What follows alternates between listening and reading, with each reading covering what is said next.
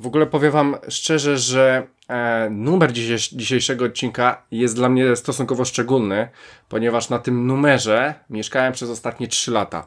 I bo tyle masz e, wzrostu. Więc...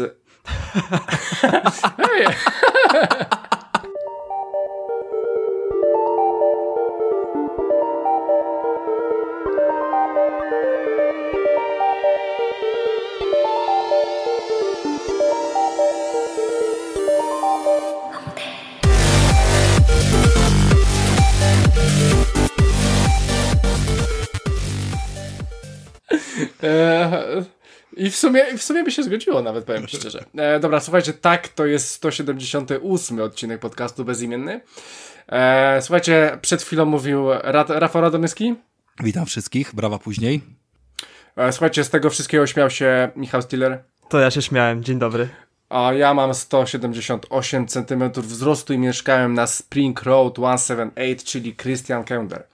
E, słuchajcie, tym optymistycznym akcentem zaczynamy ten odcinek, ten odcinek nietypowo nagrywany, bo we wtorek 16 lutego 2021 e, roku e, i słuchajcie, wtorek, wtorek, my ruszamy w przygody, ruszamy w wielką w przygodę, dokładnie Sackboy rusza w przygodę, a my będziemy nim sterować. Więc słuchajcie, można powiedzieć, że taka dosyć luźna, ale taka bardzo dobra kontynuacja Little Big Planet, czyli Sackboy wjeżdża na temat główny dzisiejszego naszego podcastu. E, no i słuchajcie, poza tym będzie dużo gier, o których nie chcę mówić, dowiecie się w trakcie odcinka, bla bla bla, pierdololo, te same co zawsze na początku. Eee, I te tylko same obietnice. mogę wam powiedzieć, że eee, tak, ale to nie jest 500 plus na jedno i później zmieniamy, nie, na dwa, później zmieniamy, nie, na, na jedno, później zmieniamy na dwa. Akurat tu na pewno Sackboy będzie e, na 100% i będzie też mnóstwo innych dziwnych rzeczy, więc e, ze względu na to, że E, Michał mówił najmniej, niech zacznie ze swoim Hyde Parkiem. Michale, co tam u ciebie? Ostatnio dużo się działo. E, pojawiło się coś takiego na Steamie jak Steam Games Festival. E, od 3 do 9 lutego to trwało. I okazało się, że to była całkiem, fajne, całkiem fajna rzecz, żeby sobie przetestować gierki, które wyjdą gdzieś niebawem, których premiera jest gdzieś tam za rogiem. E, od twórców mniejszych, od twórców niezależnych można było sobie gry potestować, wypróbować, ściągnąć wersję demo, także wejść gdzieś w interakcję poprzez Steama z producentami tych gier oraz zobaczyć zobaczyć sobie streamy ze wszystkich gier. No i postanowiłem, że sobie obczaję, co tam, co tam fajnego się, się wydarza i jakie tam mm, gierki sobie wchodzą ciekawe. I muszę przyznać, że bardzo dużo było śmieci, których, których po prostu trzeba było się, się przeklikiwać, bo tych gier nie zachęcały mnie po prostu, żeby je ściągnąć, więc, więc trzeba było naprawdę przekopać się. I trafiłem na jedną perełkę w sumie, która nazywa się Glitchpunk.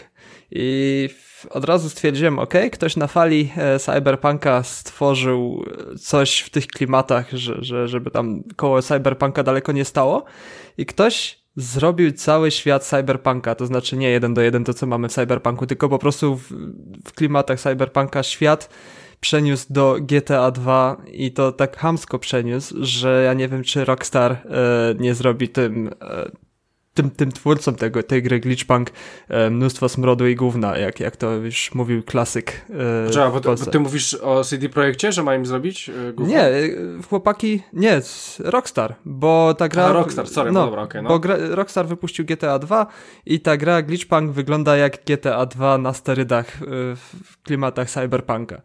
No i sobie odpaliłem tę gierkę. Oczywiście od razu uderzył we mnie już e, klimat cyberpunkowy, czyli, czyli ten cały synthwave, neony, kolorowo, ciemno i, i wszystko z góry jak w GTA. I z uderzyła we mnie taka nostalgia, że zatęskniłem za, za tą grą GTA 2 i okazało się, że mam ją na Steamie, więc sobie też chwilę pograłem, mimo że to już jest gra strasznie stara, ale gdzieś tam utrwaliła się w głowie jako gra, którą pykałem za, za dzieciaka, więc, więc zawsze jest ta nostalgia. No i Glitchpunk e, fajnie odświeża mi w głowie takie, takie wspomnienia, właśnie tę tęsknotę do GTA 2 i sobie pograłem chwilę. Po gierce czuć, że jest trochę niedopracowana i mój komp się po prostu poci, jak, jak gram w Glitchpunka, więc e, ostatnio był problem z Medium, teraz jest e, problem z taką popierdółką jak Glitchpunk, popierdółką, no, gra wymaga trochę, bo jednak te efekty wszystkie dźwiękowe i, i te neony i ta, ta, to, to cała otoczka jednak mojego kompa trochę spociły, więc mi się wydaje, że problem leży gdzieś po stronie software'owej, że te gierki po prostu nie śmigają tak jak należy, bo mój komp nie jest jakiś super stary i super powolny, więc będzie wnikliwe badanie mojego kompa. No i Glitchpunk okazuje się być jedną, jeśli oni to zrobią lepiej, jeśli oni to poprawią, bo widziałem tam model jazdy trochę kuleje, po prostu gra była w wersji wczesnej bety, e, nie podana była nawet data premiery, ale grało się spoko. Wszystko ży żywcem wyciągnięte z GTA 2, nawet ikonka policji, która ściga, mieliśmy zawsze takie, takie główki policjantów GTA 2 na górze się pojawiały w, w miarę postępu, jak bardzo nas ścigała policja, to tych główek pojawiało się więcej, no to mamy to samo. E, zbierzemy sobie misję z telefonów, czyli te w GTA 2, mniej więcej model jazdy e, wygląda podobnie, uliczki, wszystkie zakamarki, bronie, wszystko wygląda jak jeden do jeden wyciągnięte z GTA 2 i prezentuje się to całkiem fajnie. E, właśnie w tej otoczce cyberpunkowej robi to niezły klimat i po części liczę, że Cyberpunk, żeby się odkuć trochę za tą słabą premierę, mogłoby przejąć po prostu taki już gotowy projekt Glitchpunk i zrobić z tego naprawdę wypasioną popierdółkę i wtedy by to mogło naprawdę siąść dla takich fanów e, Cyberpunka, którzy, który ma, którzy mają niedosyt po, po Cyberpunku, więc ciekawa pozycja i to była chyba taka jedyna e, pozycja, która mnie zaciekawiła właśnie ze Steam Games Festival, bo jak mówię, dużo było takiego powtarzalnego już, e, że tak powiem, no śmieci. Trzeba było się przekopać przez śmieci, żeby znaleźć jakąś tam perełkę i dużo było po prostu gier, które już istnieją i to były tylko, nie wiem, jakieś marne klony, bo po prostu ludzie gdzieś tam wzorują się na pomysłach, które już istnieją i jedyną, jedynym tytułem z tego właśnie był Glitchpunk. E, kibicuję chłopakom, że, że, żeby to dalej robili, żeby tą grę naprawili, to znaczy naprawili, coś co nie jest gotowe. No, po prostu muszę skończyć. Oby, oby wyszło fajnie, bo gierka jest naprawdę warta uwagi jako ciekawostka i dla fanów GTA 2 myślę, że to jest pozycja obowiązkowa. Ja powiem Ci, że ja wchodziłem na tego, e, na to wydarzenie takie jakby i tam chyba cały czas coś live chyba leciało, prawda? Ja, ja tak, jakaś... tam streamy le leciały właśnie z tych gier, które gdzieś tam są najpopularniejsze w tym Steam Games Festival i, i streamy, no, ludzie streamowali, można było też postreamować sobie tam. Tylko, że to, że to streamowali ludzie czy twórcy?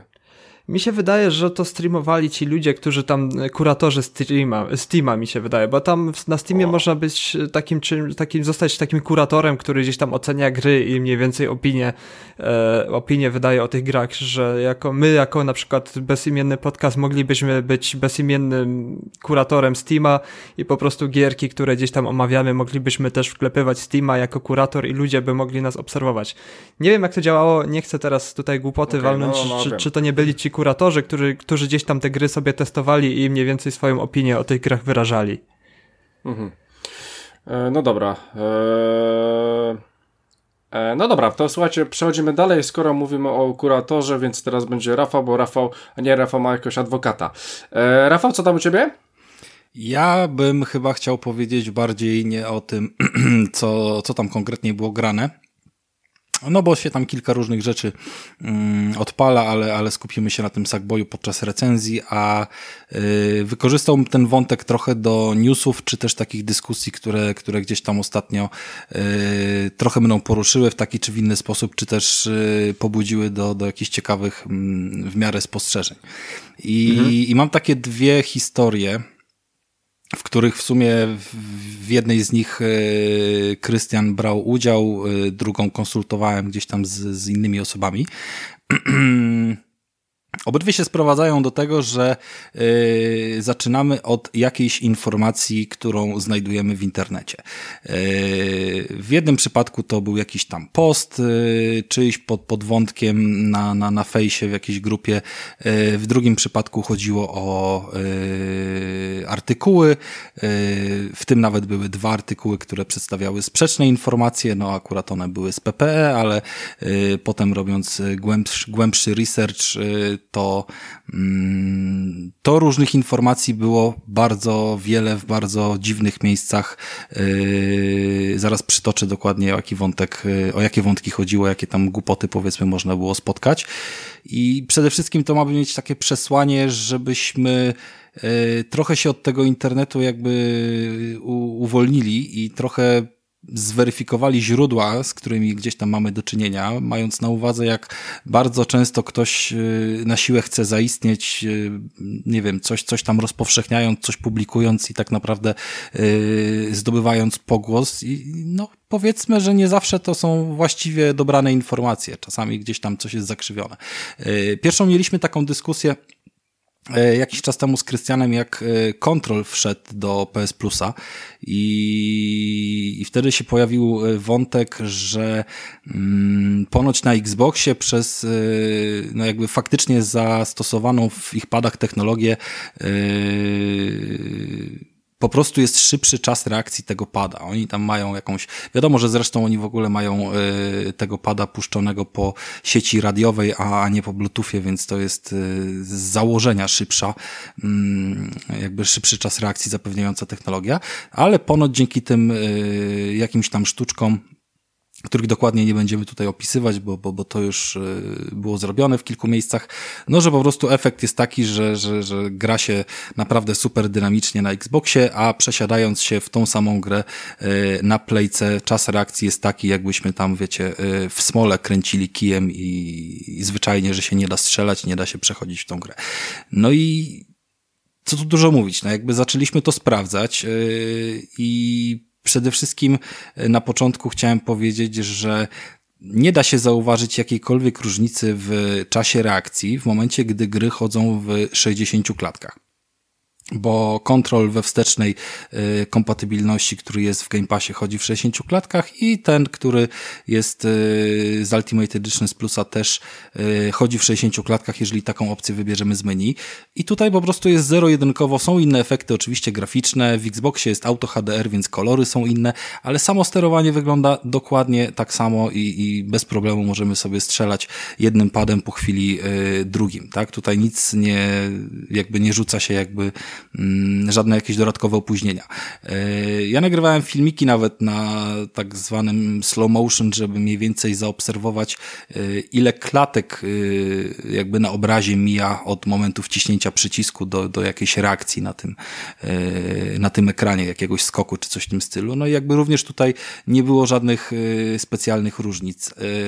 Niemniej jednak faktycznie te różnice były, gdy się grało w 30 klatkach, czyli w opcji tej y, performance, y, która wiecie, odpala RTX i tak dalej. Y, szczególnie, że w 30 klatkach nie za wiele pograłem od, od kiedy jest w ogóle nowa generacja, bo wszystkie gry, czy to z jednego, czy z drugiego obozu praktycznie odpalam w, w 60. Chyba chwilę tylko w The Last of Us 2 pograłem, bo tam jest to zablokowane. No i słuchajcie, nie, nie dawało mi to spokoju i zacząłem się bawić ustawieniami w opcjach i wystarczyło w opcjach y, zmienić czułość, która widocznie po prostu była związana z y, ilością odświeżeń jakby cyklów w grze i, i, i tego, ile razy odświeży, nie wiem, y, sygnał spada czy, czy coś w tym stylu, żeby, żeby nie było tego efektu opóźnienia, który się pojawiał w 30 klatkach.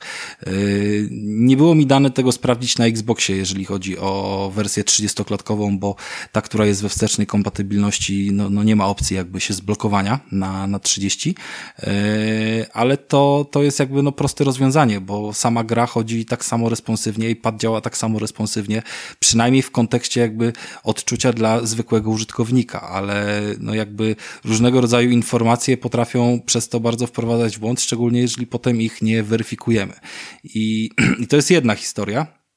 A druga historia to już będzie ciekawostką y, też dla y, Krystiana i Michała, bo, bo o tym nie słyszeli. Gdzieś trafiłem na jakiś artykuł, y, który, znaczy gdzie to już powiedziałem wcześniej, y, który wspominał y, Menitera. Mm, ja nie będę wam, znaczy przypomnę wam, co mówiłem o Meniterze, czyli o rekinie, o którym ostatnio rozmawialiśmy, że to fajna gra, że ładnie wygląda, ale na pewno nie mówiłem i nie omieszkałbym o tym wspomnieć, gdyby ta gra w jakikolwiek istotny sposób wykorzystywała funkcje, które DualSense ma, ma przepisane, czyli przede wszystkim te triggery, bo tam tymi triggerami triggerami dosyć mocno operujemy, z jednej strony machając ogonem, z drugiej strony gryząc, no i jakby samo by się prosiło, w teorii przynajmniej, aczkolwiek yy, mówiłem też, że mi się trochę lewa ręka męczyła przy tym i, i, nie była przyzwyczajona do używania tego triggera. No i sprowadza się do, do tego, że yy, w jednym miejscu czytam, że triggery dają niesamowite odczucie odnośnie momentu, kiedy kogoś gryziemy i zjadamy. Z drugiej strony gram w tą grę i tego nie ma. Zaczynam szukać, czy przypadkiem mi się nie zainstalowała wersja PS4, no bo przecież mogę być tak głupi, żeby nie poznać jednej z drugą, prawda? Yy, no ale nie, jest zainstalowana właściwa. Nawet kiedy zaglądam sobie w system sterowania, to się wyświetla grafika, jakby pada z PS5, a nie z PS4. No więc y, szukam dalej, czytam różne rzeczy w internetach. Y, nawet słuchajcie, znalazłem i to było w sumie pierwsze, co wyskoczyło ze stron anglojęzycznych, wątek na Reddicie. No i słuchajcie, wydaje się być, że tam jest dużo osób i dużo osób tą yy, jakby informację powielało. Yy, być może one były źródłem w ogóle tego, że, że, że potem ktoś na, tym, na tej podstawie napisał artykuł, yy, bo tam wręcz spotkałem osoby, które połamały swoje triggery, bo tak mocno one napierdalały w tym rekinie. No i, i, finał był taki, że przekopałem się przez kilkadziesiąt postów z oficjalnego Twittera tej gry, czyli gdzieś tam od twórców prowadzonego. E, oni dosyć skutecznie odbijają od e, ponad dwóch miesięcy piłeczkę mm, w kontekście, kiedy przyjdzie łatka z ray tracingiem, bo to zostało zapowiedziane na premierę oficjalnie. E, natomiast gdzieś tam w jednym poście, czy przy jakichś Q&A'ach odpowiedzieli na pytanie wprost jakiegoś tam mm, innego użytkownika, że nie planują na razie wsparcia dla triggerów, no jakby tyle co to, że wrzucili wibracje i, i ogólnie no, całe wykorzystanie DualSense'a tam się sprowadza do takiego samego jak na każdym innym systemie, czyli po prostu zwykłych wibracji i koniec. Yy, więc skąd te wszystkie informacje wyssane z palca, że, że wiecie, że jest to jedna z dziesięciu gier najlepiej wykorzystujących yy, tego pada, czy też te triggery, albo że ktoś połamał te triggery na tym palcu, no jakby jestem w stanie zauważyć wiele scenariuszy, wyobrazić sobie wiele scenariuszy, w których potem z tego robią się kolejne głupoty. I jeżeli nie będziemy weryfikowali informacji, które gdzieś tam napotykamy, takich czy innych, patrząc w źródła chociażby pod artykułem na, na polskich stronach, które ktoś, wiecie, podlinkował, no to naprawdę będziemy cały czas y, uczestniczyć w tym procederze, nie będziemy rozliczać, y, nazwijmy to, dziennikarzy i będziemy po prostu sami też te głupoty powtarzać. To są takie moje y, przemyślenia i spostrzeżenia z ostatnich dwóch tygodni, którymi się chciałem wami podzielić. U nas zawsze informacje dostajecie zweryfikowane. O, to w takim razie zweryfikuj mi, Rafale, grafikę, bo wiem, że e, miałeś kontrol ładniejsze i brzydsze i powiedz mi, czy widzisz e, jakieś różnice? Tam są duże różnice w tym? Powiem ci, że nie widzę dużych różnic, jeżeli chodzi o rozdzielczość, no bo grając w jakiejś tam odległości od telewizora e, i nie mając pełnego 4K, tylko tam to chodzi chyba w 1440, to zwyczajnie nie widać jakiejś dużej różnicy w ostrości. To, to jest jakby jeden aspekt, tak? Między Full HD a 1440 nie ma dużej różnicy i, i, i jakoś tam specjalnie ona nie boli. E, jeżeli chodzi o yy, ray tracing, no to wiadomo, że go nie ma. Natomiast jest y, w podstawowej wersji również sporo sztuczek. Ten ray tracing w zasadzie chyba najbardziej jest widoczny y, na szklanych ścianach, które są takimi dzielącymi przestrzeń biurową, wiesz, y, w jakichś pomieszczeniach załóżmy mm, odgrodzone i że tam widzimy po prostu swoje pełne odbicie i odbicie pomieszczenia, które jest naprzeciwko tej, tej szyby. Natomiast, no wiadomo, że te odbicia wchodzą też na inne elementy, mm, ale przeszedłem jakby w jednej w drugiej grze chyba z wersji, znaczy gry z 15-20 minut. E, były na samym początku takie też bardzo charakterystyczne efekty e, światła przebijającego się przez żaluzję, czyli takie wiecie, świetlne pasy, które padały bezpośrednio na ścianę i na postać e, w sposób dynamiczny. Myślałem, że to jest fajne i zrobione również przez ten tryb, jakby wiecie, ulepszonej gry, a zobaczyłem potem, że w wersji podstawowej wygląda to dokładnie tak samo, więc jest fajny ten ray tracing, robi wrażenie jakieś tam, natomiast na pewno nie jest to jakiś taki super game changer, że, że, że mega wow. Yy... Ja wciąż się zastanawiam, czy grać w 30 czy w 60 klatkach w tą grę. No, czy myślę, że się sprowadzi ona do 30 jednak. Yy nie ukrywam, że też obejrzałem, bo, bo no nie pograłem na tyle długo, żeby zobaczyć wszystkie efekty, które yy, ta gra zapewnia, chociażby to rzucanie przedmiotami. Natomiast yy, da, nie da się ukryć, że bardzo ten ray tracing pomaga w kontekście yy, jakby rzucania cieni i generowania pewnych tam efektów yy, graficznych za przedmiotem, który się unosi. To bardzo mocno widziałem na porównaniu z yy, zrobionym przez, przez Digital Foundry i kiedy grałem w wersję na zwykłym, w zwykłą jakby na Xboxie, to rzucało mi się w oczy, że ten sam efekt takiego, no nazwijmy to, nie wiem, dziwnego cienia, takiego nie, niepełnego jakby wyświetlania grafiki za postacią, yy, pojawia się przez całą grę i towarzyszy jakby przez całą grę, więc yy, to jest coś, z czym sobie nie poradzili i ray tracing jakby w pełni rozwiązuje ten problem, więc to jest na pewno duży plus.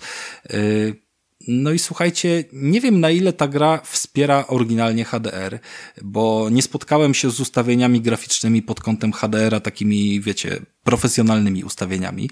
Yy, telewizor, telewizor coś tam wyświetla, że, że, że niby jest włączony w jakimś tam trybie, ale yy, jakoś tam specjalnie też nie, nie zasugerował wykorzystania Dolby Vision czy HDR10, więc obstawiam, że to jest po prostu gotowość konsoli do wykorzystania HDR-a, ale sama gra się odpaliła yy, bez niego, Mówię o ulepszonej wersji. Natomiast kolory były dosyć mocno zmienione. Nie wiem, czy na lepsze, no bo jednak y, bardzo mocna przebijała się naturalność z tej, tej wersji, wiecie, oryginalnej. A Auto HDR, którego no niestety nie umiem jeszcze na Xboxie w jakikolwiek sposób y, ustawiać, edytować, czy tam, nie wiem, zmieniać jego natężenia. Nie wiem, czy są takie funkcje w sumie, jak ktoś ogarnął, to, to niech napisze. Yy, ale wyświetla się przy pauzie duża ikonka Auto HDR-a i, i w sumie to jest chyba pierwsza gra, w której, yy, w której tą funkcję zobaczyłem, bo pewnie wszystkie inne, co odpaliłem, ten HDR miały wbudowany, więc yy, no trochę on wygląda tak jak, nie wiem, czy, czy robiłeś kiedyś tak, Krystian, że film sobie uruchamiałeś z wymuszonym HDR-em na telewizorze, że po prostu telewizor swoimi yy, sztuczkami ci, wiesz, ten HDR jakby tam reprodukował, nie? I podbijał jasne i ciemne y, tony plus, plus kolory. I wyglądało to inaczej, ale najbardziej wtedy ta różnica była widoczna, jak się przełączałeś z jednego na drugi, a, a nie, że po prostu, wiesz, odrzucające było jakakolwiek wersja, gdy grałeś tylko w nią, nie? Po prostu trochę, wiesz, jakbyś na innym telewizorze włączył, to, to, to myślę, że w ogóle by nie było różnicy, nie? Jakbyś odpalił na jednym, potem wrócił do siebie, też by cię to nie bolało, nie? Bo nie byłoby różnicy. Okej. Okay. E, to jak nie ma różnicy Rafale, w takim razie to powiem wam, gdzie może być różnica. Ty Rafale skończyłeś wątek? E, ten skończyłem. Okej, okay, e, więc słuchajcie, e, ja powiem teraz o różnicy, o różnicy w odległości w graniu. Teraz przejdźmy do mnie. Na razie nie będę e, opowiadał o swoich grach, które ogrywałem, opiszę coś dosyć ciekawego. Ostatnio, tak jak z pewnością wiecie, mówiłem na podcaście, też grałem w te medium, przeszedłem i w sumie tam grafika naprawdę jest zajebista. Słuchajcie, w pewnym momencie sobie tak poszedłem, kurczę, grałem, grałem, grałem, grałem i tak Mm, ta postać nie jest zbyt duża, jeżeli chodzi o, o, o mój 65-calowy telewizor i tak dalej, i tak dalej. I sobie pomyślałem, że usiądę sobie bliżej do telewizora. I teraz mam pytanie do Was. E, w jakich odległościach wyjścia dać od, e, przed telewizorem i kiedy gracie? E, Michael, zacznij. Mniej więcej, mniej więcej ja na oko. Się ostatnio zmartwiłem, że kupiłem za mały telewizor Mhm. Bo mam 55 cali i na przykład z kanapy nie potrafię grać. Jak jest do filmów i, i YouTube'a, do Netflixa i tak dalej, jest bardzo w porządku. Tak, jeśli mm, odpalam sobie gierkę, to muszę sobie Ikeowy fotel po prostu przesunąć przed telewizor, żeby centralnie sobie w środku siedzieć i gram na tym fotelu. Złapałem mhm. się na tym, że było trochę zimno i chciałem sobie w Undermina pograć e, e, z kanapy po prostu, leżąc pod kocykiem serbatką. No i chwilę sobie pochodziłem i było po prostu mi za daleko. Nie, nie umiałem się odnaleźć w tej grze, że ta postać jakoś... Tak czułem, jakbym nie miał kontroli nad nią, bo e, zastanawiałem się też nad tym wtedy. To też widzisz, dobrze, dobrze trafiłeś z tematem. E, no i nie było szans. Musiałem po prostu przesunąć się do telewizora i kurde, nie wiem ile by to było, mm, dwa metry chyba, a z kanapy bym miał tak z trzy mniej więcej, trzy i pół. O, to jest sporo odległości. Ja mam duży salon, więc, więc mhm. 65 cali by rozwiązało ten problem, ale no niestety jestem skazany na fotel. Też mam duży salon, ale i tak software zrobiłem tak, że siedzi na środku salonu, nie? Znaczy, mam specyficzny ogólnie salon i wiem, ale mam, że, że mam powiedzmy szeroko, ma być tak, że ma być blisko. E, Rafale, jaką ty masz odległość? Mniej więcej w jakiej odległości grasz? Wiesz co, właśnie mam miarkę w ręku.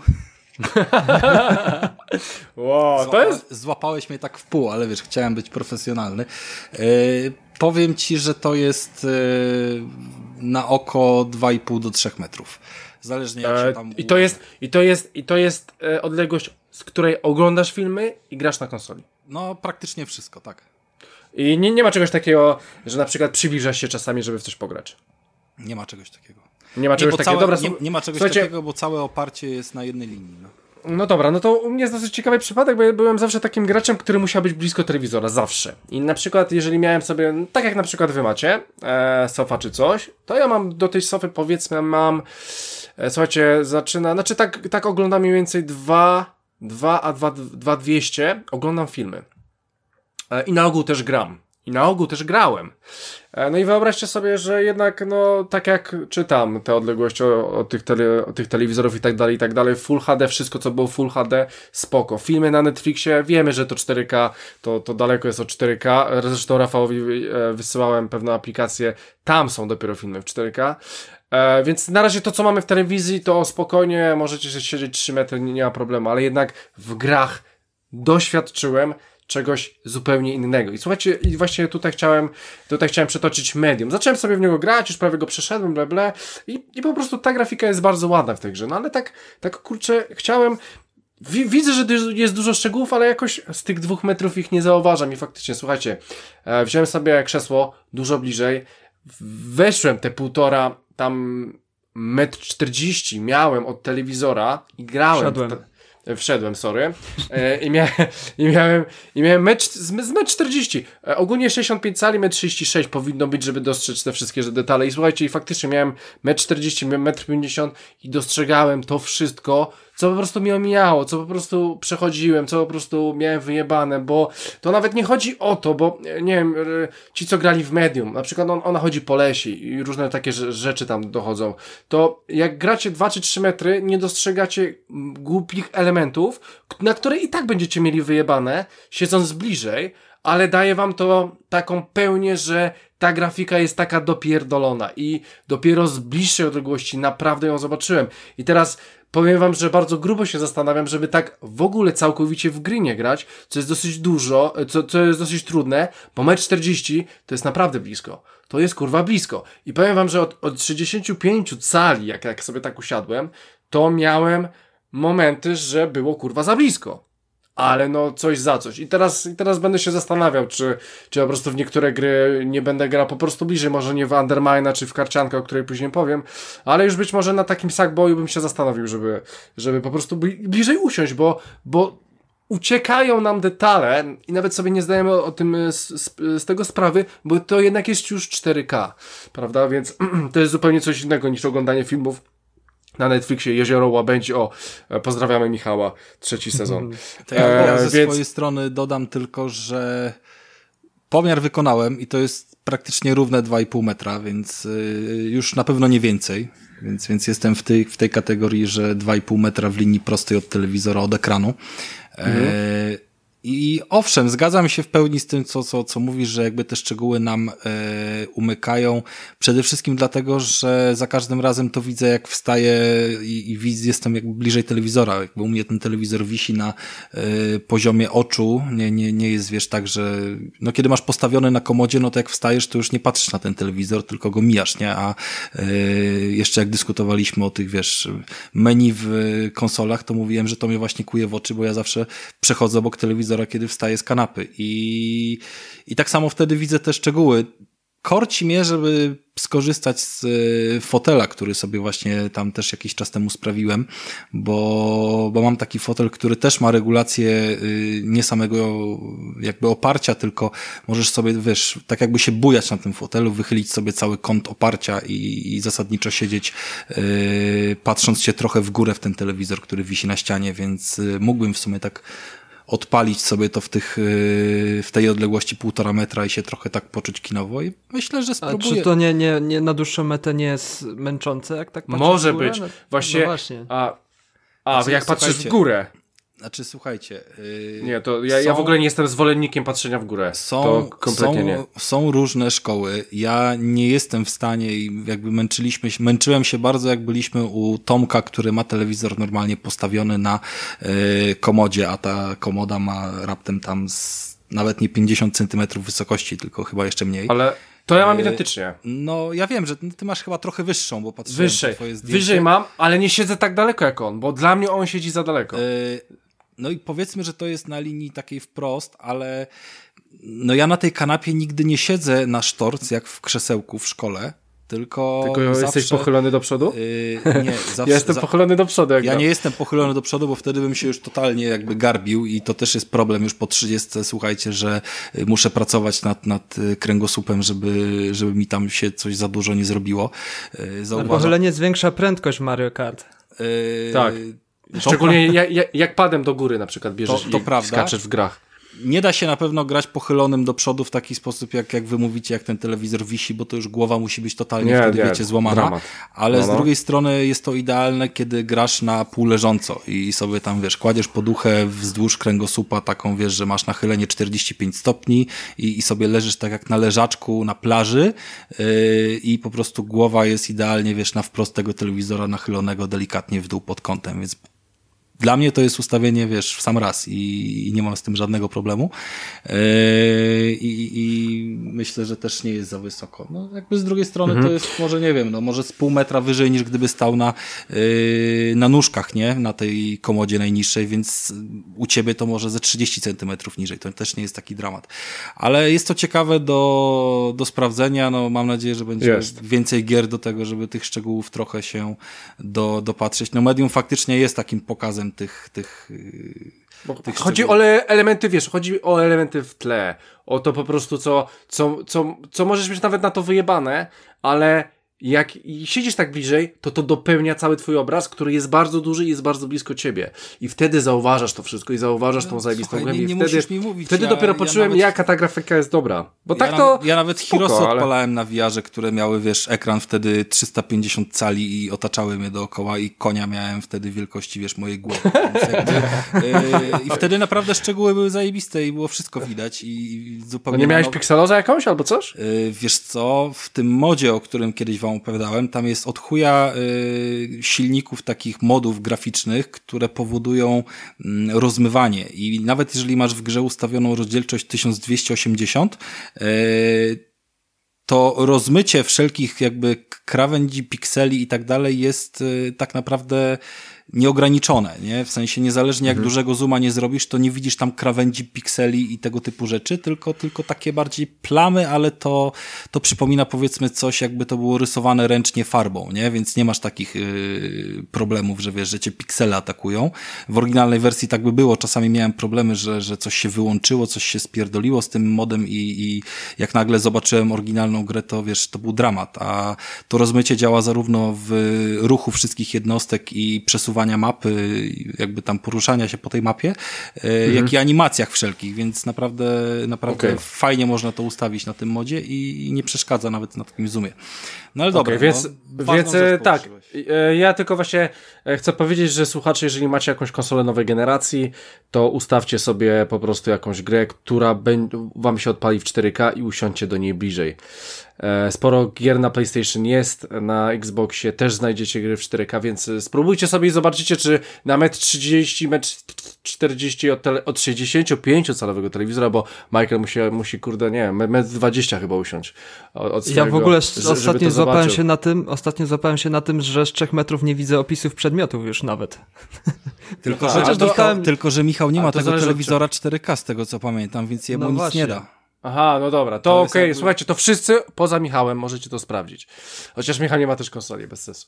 E, ale, ale nie, no na Xboxie One X ma, ma 4K. Dobra, więc słuchajcie, jeżeli możecie, sprawdźcie sobie, zobaczycie, że możecie być e, zajarani tak samo jak ja, że, że kurczę, no, no to, to, to jest nowy feature, o którym nawet nie macie pojęcia, bo za daleko siedzicie od tego telewizora.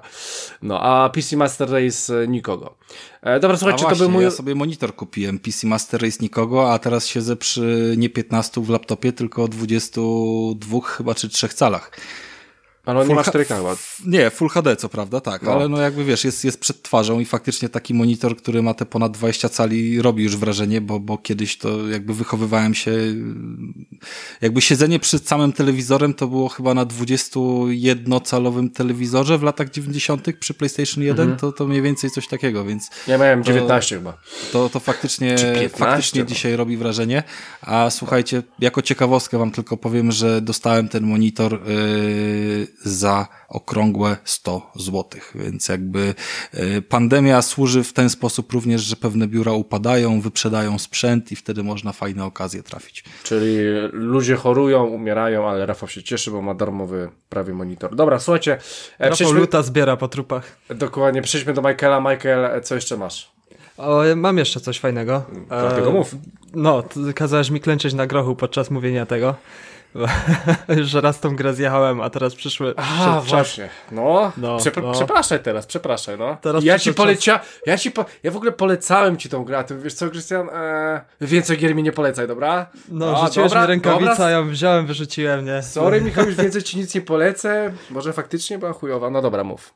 No, nie była chujowa, miałeś rację. Muszę ci przyznać, że miałeś rację, A, bo z racji tego, że od, od, próbowałem sobie zrobić taki rachunek sumienia i, i wrócić do gier, które odłożyłem, bo coś tam, bo jakieś było, jakieś widzi mi się i Mhm. złapałem się na tym, że po prostu za, za bardzo powierzchownie traktowałem te gry przez brak czasu i postanowiłem, żeby wracać sobie do rozkopanych gier, e, żeby po prostu je sobie pokończyć, pozaliczać i zrzucić z kubki wstydu. No i trafiło się na Spidermana i na Undermine, ale o Czek- Spidermanie czekaj, czekaj, razie... czekaj. Czy, czy właśnie my jesteśmy w momencie, którym przez Krystiana ograłeś Spidermana?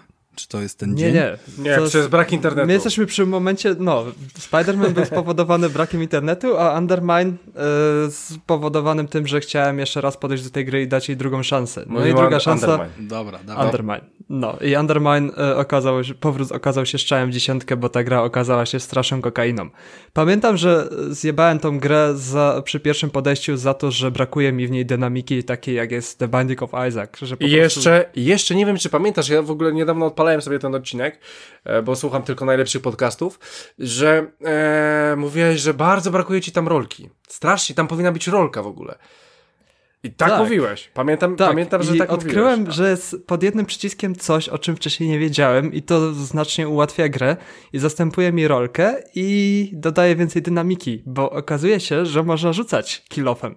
I to game changer. Naprawdę tego nie wiedziałeś? O Boże, Nie. Michael. I to, to, to spowodowało, że zaorałem tą grę, bo po prostu przez to, przez to że nie miałem e, Boże, tej to jak ty w mechaniki ogóle rzucania... grałeś w tą grę? Ja pierdolę, jak to mogę już Grałem jak grać? totalny noob. Ja, Ja ci mówię, pierwszy. powierzchownie do niej podszedłem, nie obczaiłem tej mechaniki rzucania kilofem, która jest ukryta pod strasznie słabym przyciskiem. Może to jest przez to, bo RB to jest taki przycisk, gdzie tam mało kto palec daje, bo po co w sumie, tam granaty się rzuca w Ale kodzie, to- a nie... Ale ja miałem, Ale to- słuchajcie, dokładnie taką samą historię. Ostatnio mówiłem o tym Forgerze, nie? Czyli te, te, to wykopywanie wszystkich Mhm. po kolei tam rzeczy. No i to, co robisz w tej grze, to non-stop napierdalasz w przycisk. Yy, powiedziałem, że ta gra mnie przyciągnęła do Xboxa jako pierwsza po dwóch miesiącach i od razu miałem awanturę z Krystianem, że narzekam na hałaśliwego pada w Xboxie. Yy, okazało się, że narzekać sobie mogę skutecznie, ale nie muszę wcale tego znosić, bo wystarczy trzy, trzymać yy, triggera, nie? Nie trzeba napierdalać krzyżyk, tylko wystarczy trzymać triggera, dopiero to Ale to często tak jest. No, często tak jest? Nie, nie, nie wiem na przykład, czy kiedyś graliście w Diablo. Eee, na konsoli, nie wiem, w trójkę, chyba w, dwój, w dwójkę niekoniecznie, ale w trójkę, na, na przykład albo jak, w jakiegoś hack and slasha, że jak idziecie do typa i napierdalacie tą szablą, to nie musicie klikać jak pojebani tego X-a, czy tam, e, no, X-a, tylko możecie trzymać ten przycisk i on też będzie machał kurwa tym mieczem. Ja, ja się zawsze na przykład śmieję ze swojej dziewczyny, że ona napierdala jak pojebana, a ja mówię, przecież przytrzymaj ten przycisk, przecież efekt będzie ten sam. No właśnie, to Serio? jest chyba przyzwyczajenie. Tak, oczywiście, ale to jest w wielu grach tak jest. Ale to jest zależne To tak, to tak samo jakbyś w, w Call of Duty każdy strzał indywidualnie brał. No nie, no napierdalasz serię 30 naraz i, i pach. W wielu RPGach masz tak, że trzymasz przycisk i on napierdala spelem, czarem, czymkolwiek. A to przypomniała mi się historia z Modern Warfare, gdzie w którejś części FAMAS był półautomatyczny, broń FAMAS, Tak, to chyba, no. I chyba w Black Opsach e, FAMAS był automatyczny, a ja przy, przyzwyczajony z Modern Warfare po prostu klikałem e, triggera. I tak zrobiłem kilka skinów, kilka headów, wszystkie challenge na FAMASa. I mi kumpel mówi, przecież to jest broń automatyczna, a ja. Co? Ja tu Wiesz... cały czas maszuję, maszuję triggera. No, śmieszne. E, no dobra, e, Michael, no i co z tym under, Underminem? Dobra, czyli miałeś Game Changera, czyli możesz rzucać kilofem, czyli nie musisz podchodzić do przeciwników, możesz z dystansu ich napieprzać i gra jest zupełnie inna. Nie brakuje mi tej rolki, bo jednak można zaatakować z dystansu i nie trzeba podchodzić na niebezpieczną odległość, żeby później tak. nie mieć możliwości odskoczenia, tylko gdzieś tam sobie taktycznie e, opracować to, żeby rzucić e, z dala toporem we wroga i po prostu rozegrać cały, cały kill room jakoś inaczej inaczej. I wtedy się żarówka w głowie odpaliła, ej, to jest zajebiste. No i no wiem, tylko że, ty, tylko że właśnie chciałem ci też powiedzieć, że gdyby ta rolka była, to wydaje mi się, żeby, żebyś był za dużym koksem już wtedy. No, też mi się tak wydaje. Już jest odskok, który fajnie, że może podskoczyć A, odskok, sobie... tak, jest odskok, tak, tak, tak. No, no, po prostu podskoczenie, bo odskokiem bym tego nie nazwał. Odskok to by był bardziej, to już by było bliżej rolki, ale jest po prostu podskoczenie, gdzie można przez nie wszystkie obiekty przeskoczyć, tylko mhm. gdzieś tam sobie mniej więcej pomóc, jeśli robi się gorąco. E, więc, więc dodaje to dynamiki w tej grze. No i podejście za podejściem coraz bardziej mnie to wciągało. I, i system rozwoju postaci, który odkryłem w tej grze, że można sobie upgrade'ować, oczywiście za, za złoto, które się zbiera. No i samo w ogóle zbieranie złota, gdzie pojawiają się te stworki, które so, chcą na, po prostu. Cały, one, one mnie wkurwiają non-stop. Tak, one są, chcą bezlitośnie nam te złoto podjebać, no i trzeba zawsze uważać, bo tutaj e, w ferworze walki uderzy się w jakiś, jakiś złoże złota i nie dość, że złoto nam się wysypie, tak jeszcze mamy wokół siebie wrogów, tak jeszcze podchodzą te, te stworki, które nam te złoto zabierają, więc, więc robi się czasem naprawdę gorąco. No i y, zaczęło się zbieranie złota, zaczęło się znowu ginięcie, zaczęło się zbieranie, kolekcjonowanie, rozkminianie itemków, poznawanie itemków, które mogą albo zniszczyć nam runy, albo po prostu y, stać, żebyśmy stali się koksami spowodować. No i mój ulubiony itemek oczywiście, że po śmierci nie tracimy złota, więc wtedy sobie y, zbieram złote jak najwięcej, żeby, żeby sobie zrobić upgrade'y, więc upgrade'y mnie wciągnęły. Teraz zbieram znowu na powiększenie zdrowia i gdzieś tam, gdzieś tam cały czas ciupię, żeby, żeby to wszystko się uzbierało. No i okazało się, że ta gra jest, y, jest doskonale zaprojektowana, jeśli chodzi o roguelike'i, bo gdzieś poziom trudności w miarę z upgrade'em postaci się skaluje. Ta gra się cała skaluje. Tu nie ma czegoś takiego, że e, jak w The Binding of Isaac, że zaczynamy od zera i, i to jak nam wyjdzie run, to zależy tylko i wyłącznie od tego, jakie itemy zbierzemy.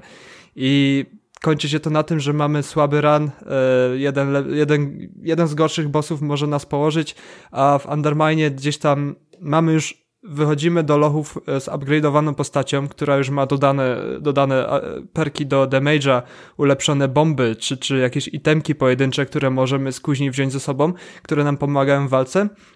To sprawia, że ta gra po prostu swoim poziomem trudności się skaluje i w, w miarę płynnie w, w, z rozwojem gry przechodzimy sobie coraz dalej i dalej, aż w końcu docieramy do kolejnych bossów, dalej się upgrade'ujemy i ta gra właśnie w tym, w tym czyni, to, to czyni, że ta gra jest taką kokainą, że mamy cały czas poczucie progresu, poczucie postępu, że cały czas jesteśmy silniejsi. No i na razie jestem za dwoma bossami.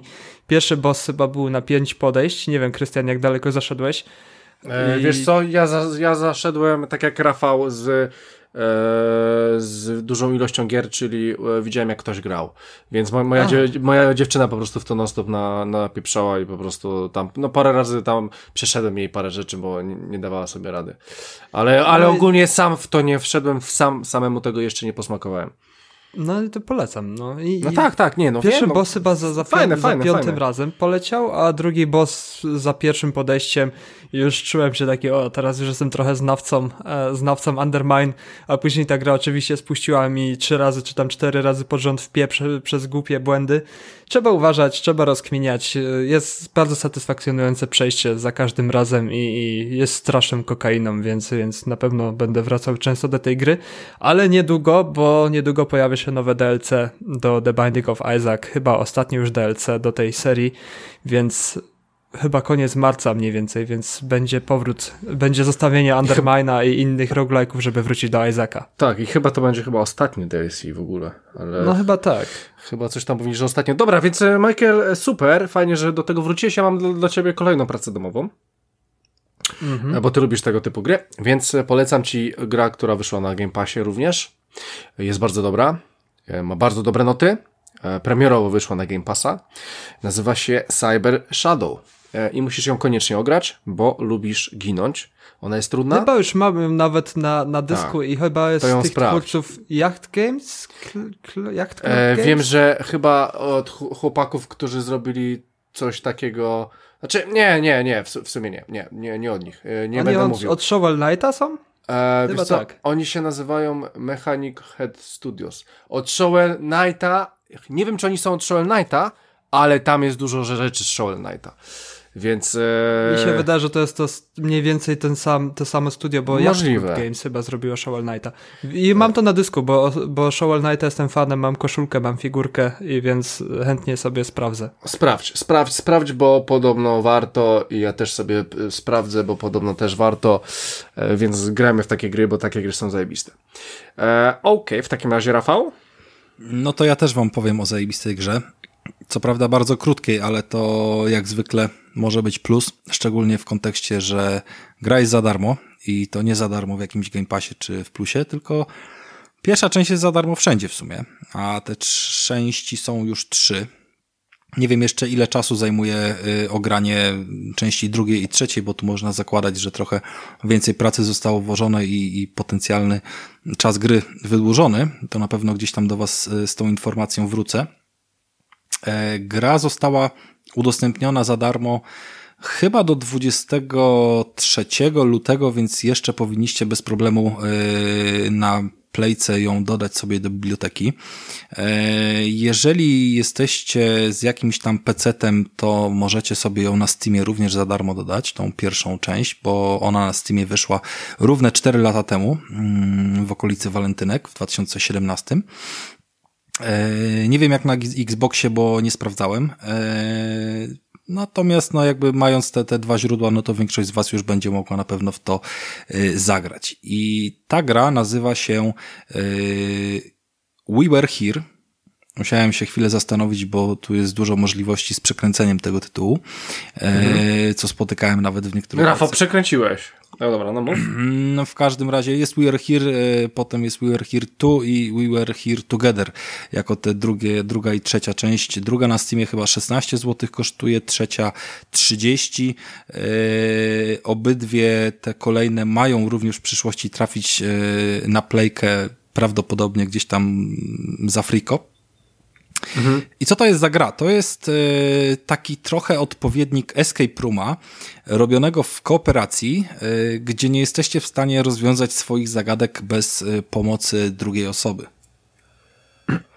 Trochę to przypomina rozbrajanie bomby w e,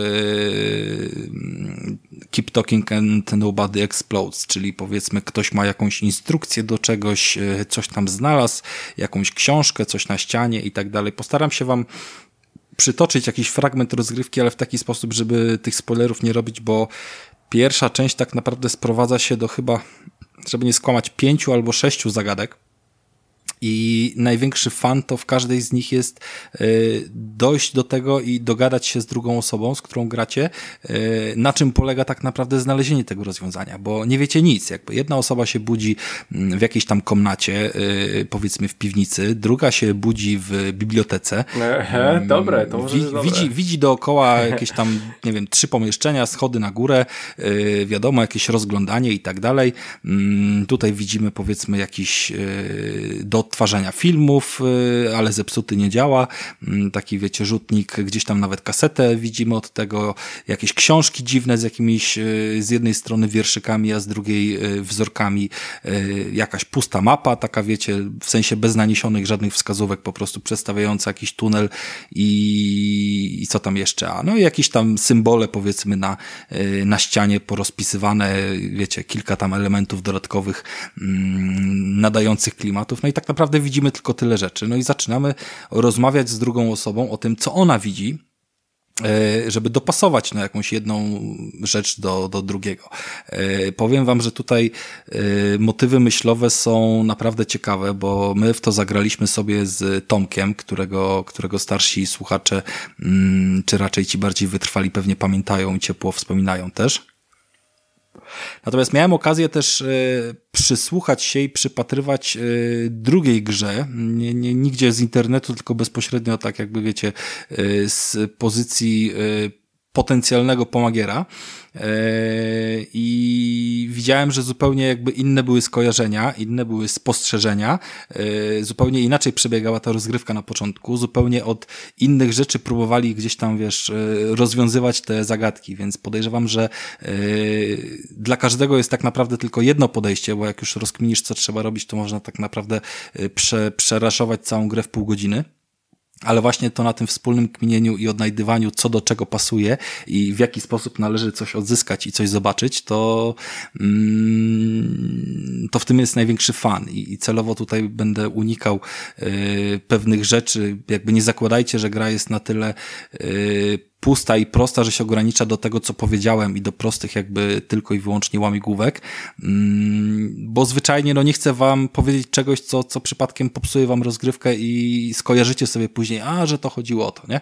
Yy, bo, bo nie tędy droga, no, szczególnie jeżeli mamy darmową yy, gierkę. To jest na tyle fajne doświadczenie, że od razu następnego wieczora yy, za te 16 zł drugą część zakupiliśmy i ograliśmy sobie mm, również gdzieś tam przechodząc już, już całkowicie yy, kolejne nowe zagadki, trochę utrzymane w podobnym klimacie, ale, ale też wyciągnięte na inny poziom, no i przede wszystkim nieszczególnie powtarzalne, tak, bo yy, to, że znajdujemy jakieś wzorki, to jest jedno, ale jeszcze sposób ich wykorzystania, zastosowania, dopasowania i tak dalej jest yy, skrajnie różne, no i, i szczególnie jeżeli jedna osoba ma dostęp do kilku różnych y, pomysłów i, i, nie wie, co tak naprawdę zrobić, albo wydaje jej się, że wie, co zrobić, a tak naprawdę, wiecie, chodzi o coś innego, więc mm, nie za wiele mogę zdradzić i powiedzieć. E, w każdym razie pomysłów jest tam sporo. E, przejście nie zajmuje dużo, kosztuje ona tyle co nic, albo w zasadzie prawie, że faktyczne nic. E, I uważam, że każdy to powinien ograć, e, tylko że no zwyczajnie trzeba zmusić kogoś znajomego do połączenia się z nim na, e, wiecie, na voice czacie, który jest zaszyty w grze. A ciekawa rzecz, że w grze jest zaszyty voice chat, który jest ukryty pod przyciskiem i działa na zasadzie krótkofalówki, że dopiero kiedy wciśniesz przycisk, to możesz gadać, więc nie możecie się tam za bardzo przekrzykiwać i wykłócać. My nie skorzystaliśmy z tego rozwiązania i... i A to by było jeszcze fajniejsze. To, to daje fajny co, klimat. Y, daje fajny klimat. Y, po prostu no, skorzystałem z opcji imprezy zarówno jakby wiesz na, na Playce, jak i na Discordzie mm, przy, przy tej wersji PC-owej to odpalając żeby już po prostu dodatkowo nie robić zamieszania i, i przede wszystkim y, przy okazji robienia tych zagadek pogadać też o innych rzeczach, nie?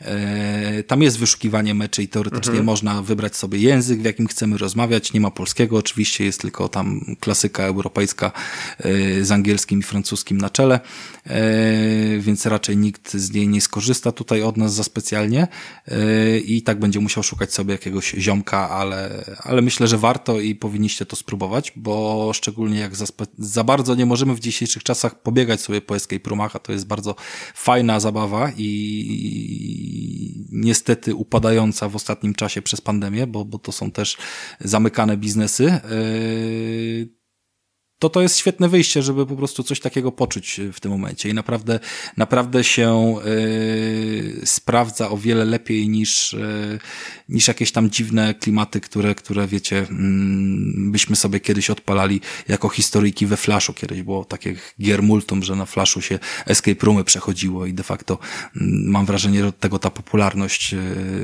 nastała tych tytułów. Pozostając w klimacie, jeszcze tylko powiem, mm, że dla osób, które niestety nie mają żadnych przyjaciół i żadnego escape rooma y, z przyjaciółmi, czy tam nawet nie przyjaciółmi, a kolegami nie są w stanie zagrać, y, to w walentynki odbyła się y, taka gala, która podsumowywała i rozdawała nagrody za pierwszy rok funkcjonowania i działalności Dreams, które jest de facto można powiedzieć, maszynką do robienia gier, e, która wyszła na, na PlayStation. E, no i tam rozdawali nagrody za najlepsze projekty, gry, jakieś wyróżnienia i tak dalej. I właśnie tam wygrała gra, która jest e, swego rodzaju rozbudowanym escape roomem. Jeszcze w to nie zagrałem. Wygląda bardzo ładnie, na pewno sprawdzę i, i zobaczymy, ile tam komuś się udało upchnąć faktycznej gry w takim bądź co bądź jednak edytorze przygotowanym tam przez kogoś innego. Mhm. Ja jestem ciekaw, e, Czyli faktycznie... Po, powtarzam tytuł, We Were Here, nie wiem czy to jakieś... Tak. Boże, nie, e- nie, widzisz i przekręciłem, Here We Are, a nie... Czy We Were Here? Już, już dobra. We were here. We were here, Dobrze dobra, mówiłeś, we were tak. here, faktycznie. Niedawno mówił, że u nas tylko rzetelne informacje. Tak, tylko rzetelne informacje. E, tak, faktycznie gra jest za darmo na PlayStation. E, do 22 lutego mam napisane. Eee, nie wiem, co się później dzieje po tym, jak się ją ściągnie i ją się ma. Eee, no nieważne. Eee, wiem, że na Xboxie też powstała, wiem, że są wszystkie części tu i tu. Eee, można sobie eee, pograć. Tak, faktycznie trzeba będzie ją sprawdzić, Rafale, bo wydaje się faktycznie dobra. Eee, dobra, słuchajcie, to teraz ja. Ja, dobra, to może ja powiem coś o grach. O dwóch grach na razie powiem. O dwóch grach ze względu na to, że były, było święto murarzy, czyli tak zwane walentynki. E, I słuchajcie, pograli, pograłem sobie w dwie takie gierki. No, bo z dziewczyną chciałem sobie mm, pograć w coś takiego fajnego. Nie miałem e, wcześniej styczności z tym. E, pierwsza bardzo relaksująca, miła i bardzo przyjemna gra. Taki overcooked, ale wydaje mi się, że chyba trochę lepsze ze względu na dynamikę. Czyli Moving Out. Słuchajcie, przeprowadzki. Przeprowadzamy się, musimy robić to w dwójkę. E, różne meble, różne lodówki, telewizory, oczywiście w śmiesznym klimacie. E, bardzo fajnie się w to gra. Bardzo fajnie się w to gra, bo e, ta gra mi nie zamula. W Overcookcie najbardziej wkurza mnie, jak muszę coś zrobić i na przykład pokroić. I to trwa. Albo umyć i to trwa. A tutaj cały czas się ruszasz, bierzesz coś, wychodzisz, bierzesz, wychodzisz, cały czas, cały czas się ruszasz, cały czas chodzisz. I dla, dla mnie ma to większą dynamikę trochę, nie zamula mnie, tak, że o Boże, bo znowu muszę i nie robić cały czas tych samych rzeczy, tak jak tutaj, bo tutaj wynosisz różne rzeczy cały czas, jesteś cały czas w innym pomieszczeniu, a tam jednak z tego samego zlewu e, wyjmujesz jakiś tam ogórek, kroisz go, wkładasz do tej samej, e, no po prostu robisz te same czynności, dlatego troszeczkę dla mnie tutaj plusik na moving out. Ogólnie bardzo przyjemna, bardzo fajna gra, w pasie za darmo, polecam na jednym telewizorze z drugą połówką albo z bratem, mamą, ciocią, Krystiano, no to Moving Out trochę tą swoją, to bo tam jest taka... A grałeś, Rafale? No grałem, grałem w Moving Out już od kiedy weszło, tak? To Aha, no, no, no. wiesz, Overcooked było na tyle razy przerobione już u nas, że, że no wiem, no. Aż, aż wstyd było kupować tą wersję na PS5, ale, ale trzeba było, żeby no wiem, po prostu... No 4K, no wiemy, no. No wiesz co, znaczy ona jest aż śmieszna, powiem ci, ona jest aż śmieszna swoją drogą ta na 4K, bo yy, kiedy pojawia ci się ekran, wiesz, yy, tam z tymi trzema gwiazdkami, ile punktów musisz zrobić, to on mhm. się wczytuje w jakieś 0,3 sekundy. Nie jesteś w stanie zobaczyć tego, wiesz, ile punktów musisz zrobić, kiedy się gra wczytuje, bo to jest takie, wiesz, takie proste, nie? Ale samo, samo Overcooked, y, no jednak jest trochę może nie tyle wyczerpaną formułą, co od dawna nie wypuścili zbyt nowego. Jakiś tam teraz dali kilka levelów w tym y, All You Can Eat. Zapowiedzieli też zresztą, że wyjdzie na y, PC-ty i starsze konsole, więc y, gdzieś tam to będzie ta cała edycja. Ale Moving Out, pomimo, że sporo pograłem, to to nie wiem, czy aż tak bardzo mocno mnie wciągnęło, mhm. bo owszem, tam na nic nie czekasz. Ale te, te, wydaje mi się, że Rafale, że te gry aż, że te gry nie są takimi grami, które mają cię wciągnąć. One są po prostu takie, dobra, nie, co nie, nie, okay, a godzinkę bardziej, możemy bardziej odpalić. chodzi mi o to, że jednak to takie, no. wszystkie się zaliczyło i się chciało je zaliczać i robić w nich, no tak, wiesz, tak. trzy gwiazdki i tak dalej. To, to tak. Na pewno, na pewno na plus w Moving Out jest y, humor, który tam jest, wiesz, przeplatany jakimiś tekstami śmiesznymi, plus mhm. Y, zadań przepraszam, zadaniami jakimiś takimi z gwiazdką z ukrytymi, dupy. tak? Z dupy, z dupy. Gdzie, gdzie na przykład tak. y, meble meblami, które musisz zapakować na ciężarówkę, ale załóżmy y, potem dopiero po przejściu ci się pojawia, że jak znajdziesz kurczaka i kurczaka wywieziesz z tego domu, który oczywiście będzie ci spierdalał z ciężarówki, to, to dostaniesz dodatkową jakąś tam y, mhm. wiesz, odznakę, nie? Czy coś no w tak, tym tak, stylu. Tak, I no, no ja zasadniczo tam sporo w to pograłem. Na, pierwsza, druga mapa, chyba trzecia się odblokowała i tam jeszcze coś dalej zostało, więc y, całkiem sporo tego, ale...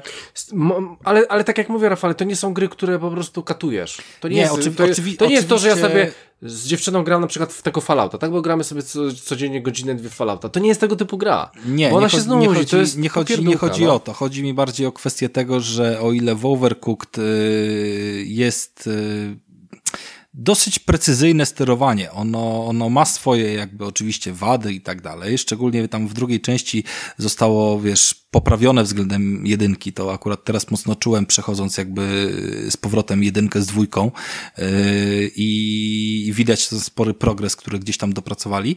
I to jest bardzo mocno gra zręcznościowa, w której yy, jak spierdolisz, to, to nie masz do nikogo pretensji. No spadłeś, bo spadłeś, bo krzywo gdzieś tam wychyliłeś gałkę. Ja na przykład w Overcooked yy, gram tylko i wyłącznie na strzałkach, a nie na gałce, żeby biegać zawsze w linii prostej i wiedzieć, że jeżeli lecę na turbo, to mnie nie zniesie gdzieś tam, wiesz, w górę czy w dół, nie? Jak się tam, wiesz, przyspieszam czy odbycham, a gałki używam tylko do celowania przy rzucaniu przedmiotami, żeby z kolei gdzieś tam wychylić się, wiesz, bardziej kierunkowo. W Moving Out natomiast mamy te przedmioty trzecie, które mają swoją fizykę, swój ciężar, yy, swój jakby jakiś kształt zewnętrzny. Niektóre są giętkie, drugie są sztywne.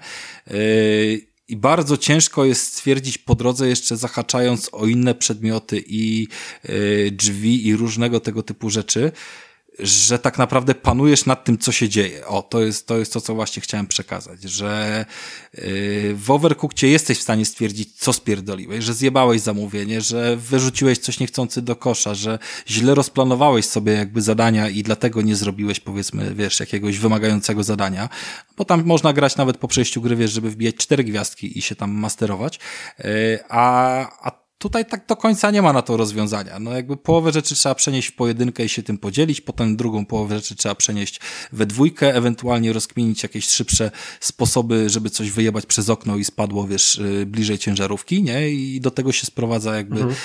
cała teoria, ale mm, w zakresie fizyki, no jakby jak się zablokujesz na jakimś tam, wiesz, y, na jakiejś framudze czy, czy schodach, to, to się zablokujesz i nie masz nic z tym do zrobienia, nie? Więc to jest taka największa największa wada tej gry, że nie można podejść do niej do Overcookta właśnie w takim kontekście, wiesz, ma masterowania, że dobra, jedziemy, wiesz, po wszystkim po trzy gwiazdek, bo zwyczajnie bardziej wkurwia, bo nie jest tak, że wiesz, za pierwszym razem rozkminisz, za drugim się nauczysz i za trzecim wbijesz te trzy gwiazdki, nie? Tutaj może być tak, że się zablokujesz i, i ta fizyka y, podłużnej, piankowej kanapy, która się wygina na każdym zakręcie w kształcie węża, no zwyczajnie cię pokona i tyle, no jakby nie będziesz w stanie tego ogarnąć. Mhm. E, faktem jest, że no chciałem po prostu powiedzieć, że e, aż tak długo nie pograłem, może faktycznie ro, bardziej rozkminiłeś tą mechanikę całą. E, faktem jest, że bardzo dobrze się przy tym bawiłem i jak najbardziej polecam. E, bo to jest bardzo miła i przyjemna gra. No, no tak sobie odpalić. Nie, to pod tym kątem jest fajna. Pod tym kątem jest fajna. W żaden sposób nie zniechęcam, tylko uczulam tych, którzy po prostu naprawdę oczekują responsywności takiej na poziomie, wiecie, że, że doskonale wiemy, co się zrobi.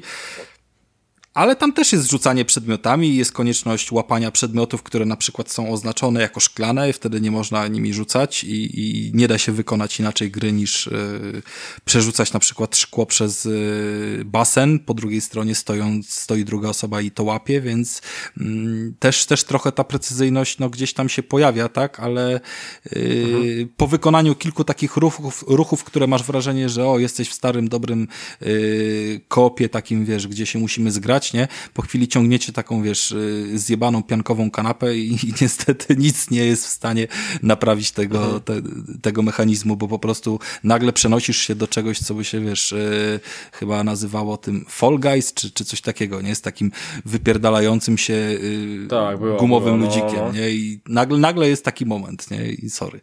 Ale tak spoko, to jest do, do, do obszajki bardzo, bardzo wskazany koop, nie? Walentynkowa tak, gra. I słuchajcie, i drugą rzeczą, którą sobie odpaliłem, zresztą nawet wrzucałem to ostatnio też na grupie, to właśnie była druga część Un Unravel, w którym gramy sobie kłębkami w dwie osoby, już taką typową kooperację i się przechodzi w ten sposób levele. I powiem wam szczerze, że ten Un Unravel e, strasznie mnie wkurwiał Powiem wam, że to jest strasznie wkurwiająca gra.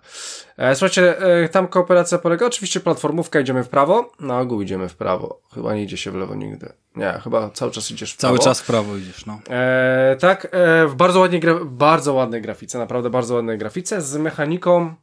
Mechanika polega na tym, że jesteście, po, jesteście połączeni, dwie, dwa kłębki, które sobie chodzą, mają nóżki, rączki, jesteście połączeni między sobą. I to, że jesteście połączeni, daje wam dodatkowe rzeczy, które możecie wykorzystywać, że jeden rozhuśta drugiego, albo na przykład e, poza tym e, możecie się gdzieś tam łapać, e, bo macie, e, no bo jesteście tą włóczką, więc e, możecie się tam o coś zaczepiać. Ogólnie cała mechanika polega na takim wspólnym rozkminianiu i, i ogarnianiu. Jedna osoba coś przesunie, dru druga sobie gdzieś tam podejdzie. I ogólnie wszystko by było spoko, ale, ale powiem wam, że pograłem tak, tak grubo dosyć pograłem i w pewnym momencie ta... E, ta mechanika po prostu mnie już tak rozdrażniała, już mnie wkurwiała, już, już mi się nie chciało, bo, bo to nie jest taka przyjemna gra właśnie jak Moving Out czy Overcooked, tylko to jest po prostu gra, w której się przechodzi, w której ma jakąś tam fabułę, bo tam jest jakaś historia opowiedziana, e, ale głównie jest to taka dosyć ponura, może nie, może nie ponura, ale na pewno nie wesoła gra, w której po prostu idziemy i, i trzeba rozwiązywać różne zręcznościowe, głównie zręcznościowe rzeczy. E, no, faktem jest, że gra jest naprawdę świetna, bardzo fajnie się w to gra, tylko że no akurat tą grę nie można, nie można w sumie chyba tak jak tego Moving Outa e, katować. Po prostu odpalić jeden e, duży level, bo tam są duże levele i starczy. E, no, e, to pomału może wkrada się tam e, jakiś, e, jakiś, może nie to, tyle, że powtarzam cały czas to samo, ale po prostu jakaś nuda, ponieważ e, może nie, że powtarzam to samo, tylko e, ta mechanika jest jednak cały czas taka sama, nie wprowadza mi tam e, dużo e, innych rzeczy, które mi powiedział, o wow, fajne. E, no nie, takich rzeczy nie było, aczkolwiek jak najbardziej polecam, ja może sobie jeszcze tą jedynkę odpalę, e, bo ona też jest tam na jej playu, czyli na Game Passie, więc można sobie też w to pograć, mm, bo tam na jedynce, w jedynce gramy chyba samemu już tylko i wyłącznie, więc, e, więc mo, może jak tak dwójka mi się spodoba, to jedynkę przycisnę, w ogóle dwójka ma strasznie spierdolone trofea, e, nie, nie da rady tego zrobić na, na, na calaka, no. Ale to taka ciekawostka, ale, ale obie gry, jak najbardziej Przypomnij mi o trofeach, ja ci powiem, co to są spierdolone trofea. E, spoko. E, słuchajcie, jak najbardziej dwie, dwie gierki e, na lokalu, jednym telewizorze na dwóch padach, jak najbardziej polecam, bo są bardzo fajne. Ale tam jest taka fajna mechanika w Unravel, która mi się akurat bardzo podobała, że można jedną postacią, tą włóczkową się przykleić do drugiej. Tak, Tak, to akurat tak, to było fajne. To jest Tak, bardzo to fajne. Po pierwsze dlatego, że w niektórych Tak. zagadkach trzeba z tego skorzystać, bo załóżmy jest tylko miejsce na przeskoczenie jednej jakby postaci, a po drugie dlatego, że niektóre sekcje skakane zwyczajnie, no nie wiem, grając z dzieciakiem tam, czy, czy wiesz, Tak. y, mając po prostu jakąś trudną sekwencję, można się połączyć jakby w jedną postać i tylko raz ją wykonać, nie? I, Tak, czy- i czyli- tam, gdzie nie jest konieczny koop, to powiedzmy nie robić tego koopa, nie? Tak, to jest właśnie świetne, bo jeżeli gracie z kimś, kto jest manualnie trochę słabszy i ma problem z czymś z, z, zrobić, z, z, właśnie z, z, z jakimś elementem tam, że dużo się skacze albo coś, to może się do was przykleić i wy to zrobicie i później się do od was odkleje, jak już będziecie na górze. Tak, fa faktem jest, że tak, to było bardzo fajne. E, tak, słuchajcie, więc gierki jak najbardziej polecam. Michael? Jestem jeszcze. Mam dwie popierdółki, które sobie ograłem. Dwie popierdółki wyścigowe w sumie, w sumie takie bardziej driftowe, rajdowe. Czyli, czyli e, Wreckfest i Delta Piątkę. Nie, na Delta 5 właśnie dzisiaj się ucieszyłem, że w Game Passik wejdzie Delt 5. I wejdzie Wreckfest tak samo. A w Requesta już omawiałem. Aha, omawiałeś, tak. No omawiałeś właśnie. Requesta, ale ja się cieszę, bo po tym twoim omawianiu niewiele brakowało, a dwa tygodnie temu bym z płytką wrócił od kolegi, bo akurat powiedział, że wystawia na sprzedaż i mogę zabrać od razu. Może wiedział, że będzie w Game Passie. Yy, może wiedział, nie wiem, ciężko mi powiedzieć. Nie Pozdrawiamy Przemka, Yy, ale, ale odpuściłem sobie jakoś wtedy i, i- i w sumie wyszło na dobrze. No.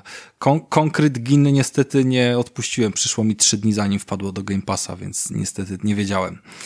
Yy, Ale bardzo chętnie bym się z wami w Requestie w online zmierzył, bo jednak jest, jest fan, jeśli o granie multiplayerowe chodzi. Bardzo chętnie, to na pewno będziemy, wiesz, yy, wszyscy będziemy to mieli na Xboxie, więc będzie prościej.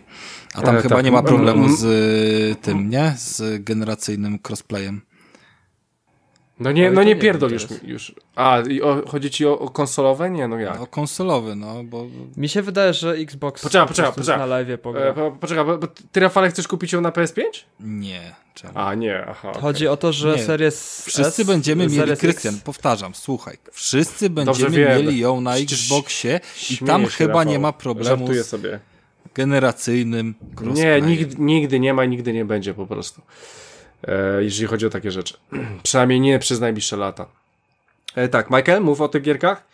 No, popierdółki. No, gra Absolute Drift to jest pierwsza gra, którą ściągnąłem właśnie, bo to są dwie gierki z studia Fun Selector Labs yy, i Absolute Drift to jest chyba, mi się wydaje, że taki ich eksperymentalny projekt, który gdzieś tam się fajnie odbił, fajnie przyjął, po czym poszli krok dalej yy, i stworzyli grę, o której powiem za chwilę. Na Absolute Drift to jest taka popierdółka, którą by można śmiało na komórkach sobie pograć. Ja wybrałem jako platformę dla Absolute Drift yy, konsolę Nintendo Switch, bo to jest taka gierka, gdzie można się po prostu walnąć na kanapie, yy, oglądać sobie telewizor, telewizję, a w tle sobie... No. no jak masz Switcha w rękach, to nie jest 3 metry. A, no no, mam no też, chociaż mam długie ręce też. E, To może być czasem problem. No i e, Absolute Drift kupiło mnie tym, że jest e, taką minimalistyczną grą o driftowaniu, gdzie po prostu przypomniał mi się czas e, gry Motorstorm RC. Nie, nie wiem, czy pamiętacie o takiej grze jak Pewnie. Motorstorm RC. To chyba było na Wicie. O, jak ja Ma, kochałem tę miałem, miałem, miałem, tak. Z kamera Oj, z to góry. Tak, E, tak, tak, tak, tak. Kochałem tę część Motorstorma, to jedna z moich ulubionych, bo była taka właśnie zabawkowa, taka strasznie arcade'owa i to mnie kupiło. No i e, Absolute Drift też jest, e, mamy taki sam ułożenie kamery z góry, nasz mały samochodzik gdzieś tam po planszy zasuwa, no i robimy sobie poszczególne zadania. Mamy plansze główne, po których taki free roam sobie robimy i zaliczamy na każdej z poszczególnych plansz e, różne zadania, czyli driftujemy sobie między jakimiś kontenerami, driftujemy sobie jakieś znajdźki zbieramy, driftujemy sobie między, między jakimś y, dźwigiem, więc coś na punkty y, poszczególny free roam ma ileś zadań do zaliczenia oraz y, plansze zadaniowe, gdzie mamy określone cele, określone, określone cele, za które zbieramy gwiazdki i zbierając gwiazdki, idąc y, z, tym, z tymi gwiazdkami, odblokowujemy sobie coraz dalsze i dalsze poziomy, y, nowe samochodziki, nowe malowania i jest, jest bardzo, bardzo spoko i to jest taka gra, e, która gdzieś tam nacisk stawia na mierzenie się zna- ze znajomymi, na wykręcenie jak największych driftów na poszczególnych planszach. Gra jest bardzo minimalistyczna, bo dominuje tam kolor biały, czerwony w sumie i, i malujemy sobie samochodzik, więc, więc nie ma tam za wiele jakiejś super y, grafiki, ale sam model jazdy jest bardzo przyjemny. Jeśli chce się po prostu być, być mistrzem driftu, to trzeba czasem do tej gry sobie przysiąść i, i sobie tam pośmigać, żeby mieć te plansze e, obcykane na najlepsze komba, więc ten, te, te, ten model jazdy jest dosyć wyjątkowy i zaliczanie tych plansz na naj, jak najwyższych poziomach, e, jak najwyższych punktacjach sprawia naprawdę wiele frajdy i, i jest takie no, bardzo, bardzo spoko, jak coś wyjdzie i czuję się taką satysfakcję, gdzie już ręce się po prostu pocą i z tego co wiem, chyba od kilku dni właśnie Absolute Drift jest na, na sklepie Epic za darmo. W tych ich rozdawankach e, trafiło też na Absolute Drift, więc za darmo z Epica, jeśli, jeśli ktoś gdzieś tam na PC-tach sobie gra, warto spróbować i koniecznie z padem, żeby mieć jakąś, jakąś e, konkretny trigger, żeby sobie tam gdzieś gazem e, manewrować. I to był właśnie problem Switchu, bo, bo spust w Switchu jest zero-jedynkowy i albo dajemy full gas, albo, albo dajemy e, w ogóle nie dajemy gazu, więc to było trochę przeszkodą, żeby opanować tę grę jakoś, jakoś na większym poziomie. Myśl, mi się wydaje, że na padzie Xboxowym by się lepiej grało, czy padzie z PlayStation, gdzie ten spust jest po prostu mm, naciska się siłę nacisku różną na, na pedał gazu, więc y, trochę, trochę jestem, miałem okrojone te granie. Mimo wszystko czerpałem z niej wiele przyjemności i mi się wydaje, że niespodziewany sukces Absolute Drift y, przekonał Fun Selector Labs, żeby po prostu zrobić i za ciosem i zrobić kolejną grę, e, tym razem rajdową, która e, okazała się być super produktem na Steamie i ma przy, przytłaczająco pozytywne recenzje jest napisane na, na Steamie i z, z, z okazji tego, że była promocja na Steamie po, postanowiłem Art of Rally sobie zakupić i sobie wejść trochę w świat rajdowy. E, gra jest już widać o, nie, o niebo lepiej rozpracowana, bo widać, że napłynęły do nich pieniądze i mieli po prostu e, więcej, więcej budżetu do, do zagospodarowania, jeśli chodzi o produkcję gry i wyszło im to naprawdę spoko. W Art of Rally mm, bierzemy udział oczywiście w wyścigach rajdowych na, na odcinkach specjalnych. Yy, różne klasy wyścigowe. O, zaczynamy od E, ogólnie kampania przechodzi przez lata, że awansujemy sobie przez lata, zaczynamy chyba od 1965 i pniemy się po prostu po latach, zaliczając każde kolejne OS-y. Po całym świecie mamy Finlandię, mamy Norwegię, mamy Japonię, mamy y, trasy w Niemczech więc jest różnorodność, e, są trasy szutrowe, uliczne, śnieżne, więc jest tego od groma. No i od groma jest klas samochodów, klas, e, klas samochodów, no i właśnie tych marek samochodowych, na które nie ma licencji, ale ktoś, kto chociaż trochę interesuje się rajdami, wie jakim samochodem jedzie, bo można śmiało rozpoznać starsze BMW, śmiało rozpoznać Lancia, które e, ówczas jeździły w rajdach, czy, czy legendarne niebieskie Subaru Imprezę, którą ścigał się Coli Macry. Um, Frajda z jazdy jest mega. Na początku mamy oczywiście e, słabsze pojazdy, bo, bo jednak te rajdy nie zawsze od początku były takie szybkie, jak są ekstremalnie szybkie teraz. No i w miarę postępu z grom e, mamy coraz lepsze pojazdy, coraz bardziej musimy się uczyć tej jazdy, bo jeśli sobie zwiększymy poziom trudności, to wykręcenie OS-u z dobrym czasem, mimo że, że gra wygląda na bardzo arcade'ową, staje się naprawdę wymagające, żeby dobry czas na OS-ie wykręcić, więc złapałem się już na tym, że moje ręce po prostu na końcu OS-a, który trwał 3 minuty, już, już po prostu czuć było, że, że się kleje dopada. Pełne skupienie musi być. Można sobie ustawić skrzynię manualną w takiej gierce, co, co uczyniłem na starcie i po prostu głosy silnika, które wydobywają się przy redukcji, wystrzały z rury wydechowej, grałem w słuchawkach, więc to było naprawdę fajne, fajne, fajne głosy, fajne, fajne poczucie imersji e, w tej grze przez te głosy, no i silnik, kiedy piłujemy na, na trzecim biegu gdzieś pod górkę na, na pełnym gazie, więc, więc naprawdę to sprawia wiele frajdy.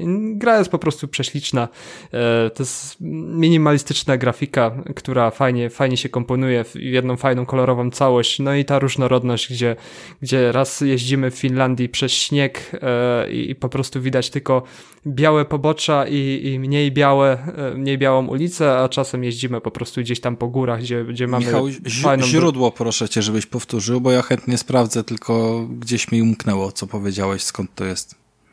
Art of Rayleigh. Art of Rayleigh. Dobra. Na Steamie. Na Steamie to, to, to było. Na Steamie bądź no, PC-ciarskich innych tam shitach, tak? Dokładnie. Dobra. A Absolute Drift na Epiku masz za darmo.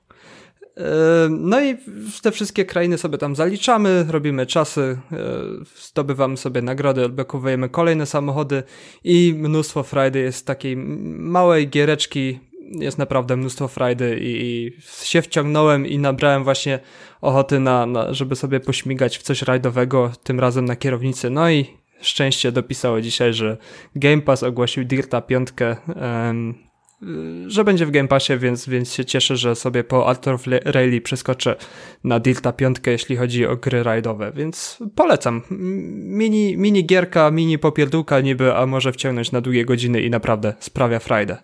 Mhm. E, to fajnie, Michael. E, to Rafał już sprawdzi. Rafał? Moja kolej, tak? No tak jakby.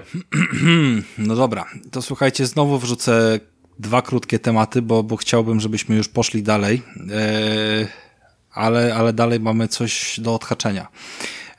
Zakupy. Zakupy pod postacią chińszczyzny. Chińszczyzna jedna przyszła z AliExpress i innego źródła, raczej chyba, że gdzieś szukane na Allegro yy, nie widzę, nie znalazłem, w każdym razie oficjalnie nie ma.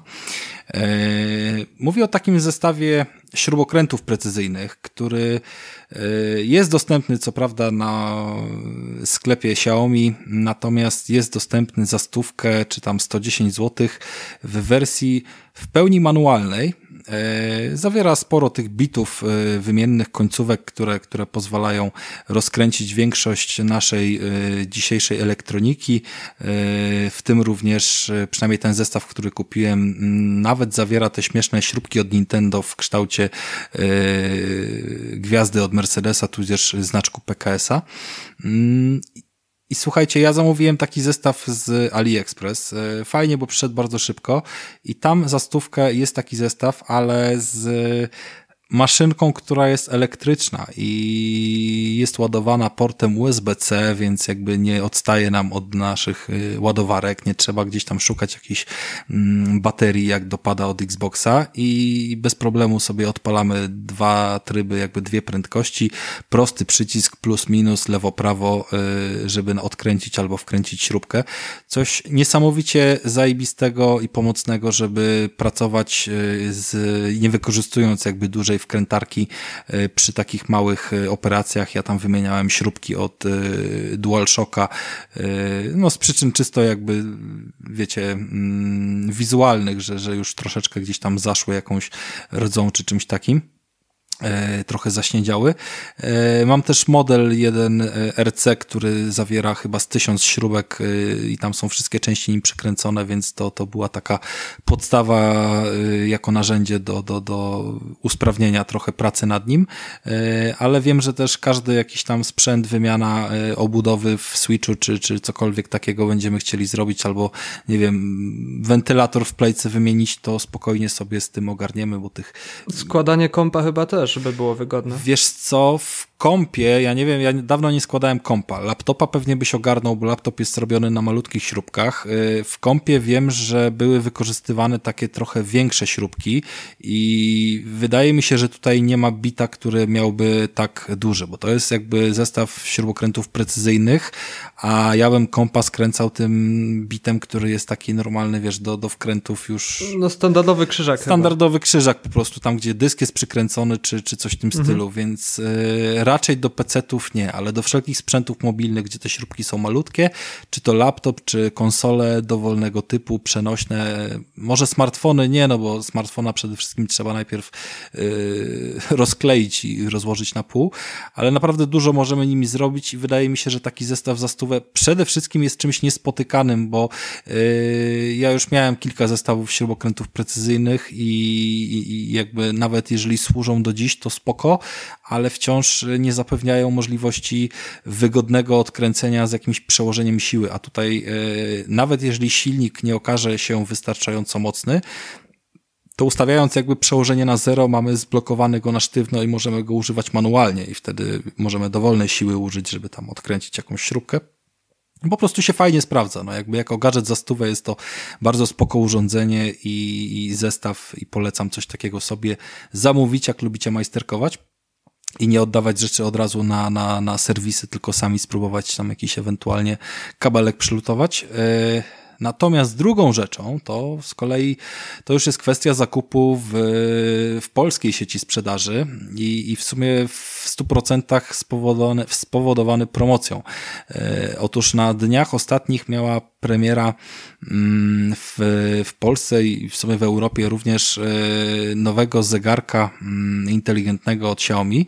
E, jest to taki trochę oszukańczy zegarek, bo jest to e, coś, co się nazywa Mi Watch e, i Mi Watch wyszedł e, w zeszłym roku w Chinach i ten Mi Watch w Chinach jest zegarkiem, który działa w oparciu o system goglowski, ten Android Wear.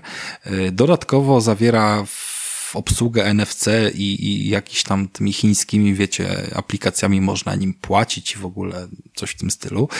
Natomiast to nie działa u nas i chińskie NFC jest inne niż europejskie, więc zegarkiem przywiezionym, zamówionym z Chin i tak nie możemy płacić u nas.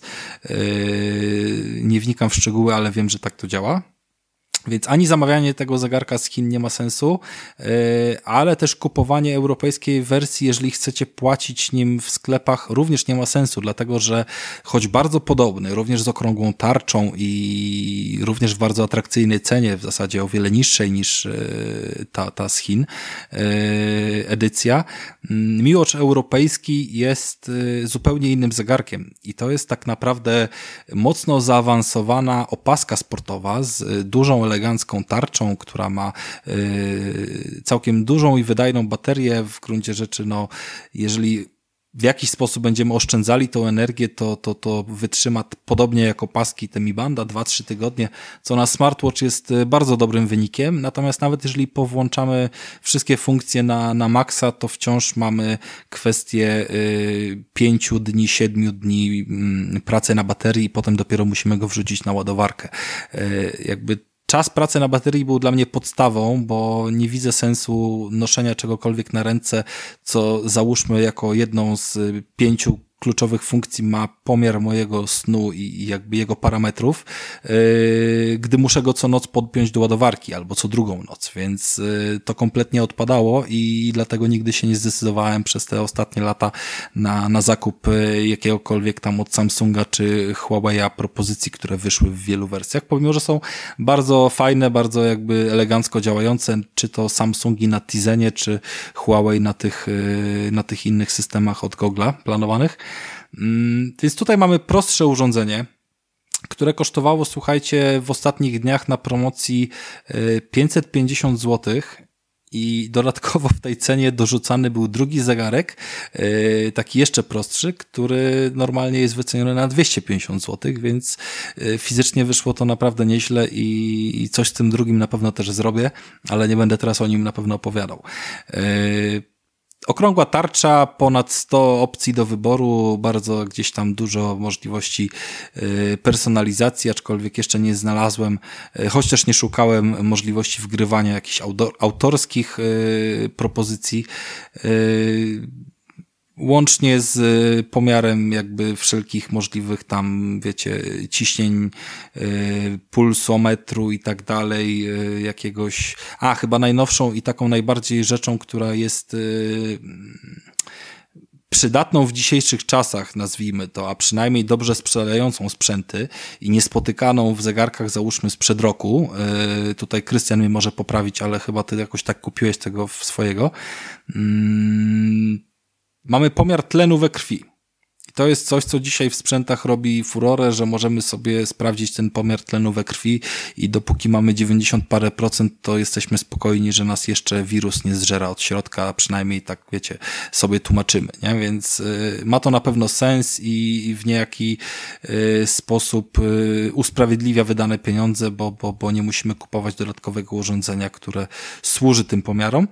E, no i poza tym standardowe mierzenie kroków, biegania. Tutaj akurat mamy bardzo dużo wczytanych przez to, że trochę tam ten zegarek jest sprytniejszy, sprawniejszy i silniejszy, to yy, bardzo dużo parametrów sportowych i, wczytanych algorytmów jest w stanie odczytać od jakiegoś, wiecie, yy, squasha, treningów, bieganych, pływanych na nartach i tak dalej. No od chuja tego jest i zasadniczo na co byście nie marnowali wolnego czasu, zamiast nagranie, to, to, to jakby ten zegarek to przewiduje.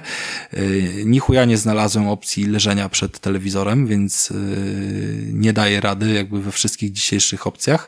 Mm, ważne jest chyba to dla niektórych, y, że wyświetlacz jest AMOLEDem więc ma też funkcję always on display, wyświetlania jakiejś takiej ubogiej tarczy zegarka jakby przez cały czas, a nie tylko rozświetlanie go poprzez podniesienie do oczu. No więc to już jest niejako opcja premium, w sensie na pewno nie, nie gdzieś tam niespotykana w najtańszych sprzętach. Czujniki, no to czujniki to powiedziałem jakie są.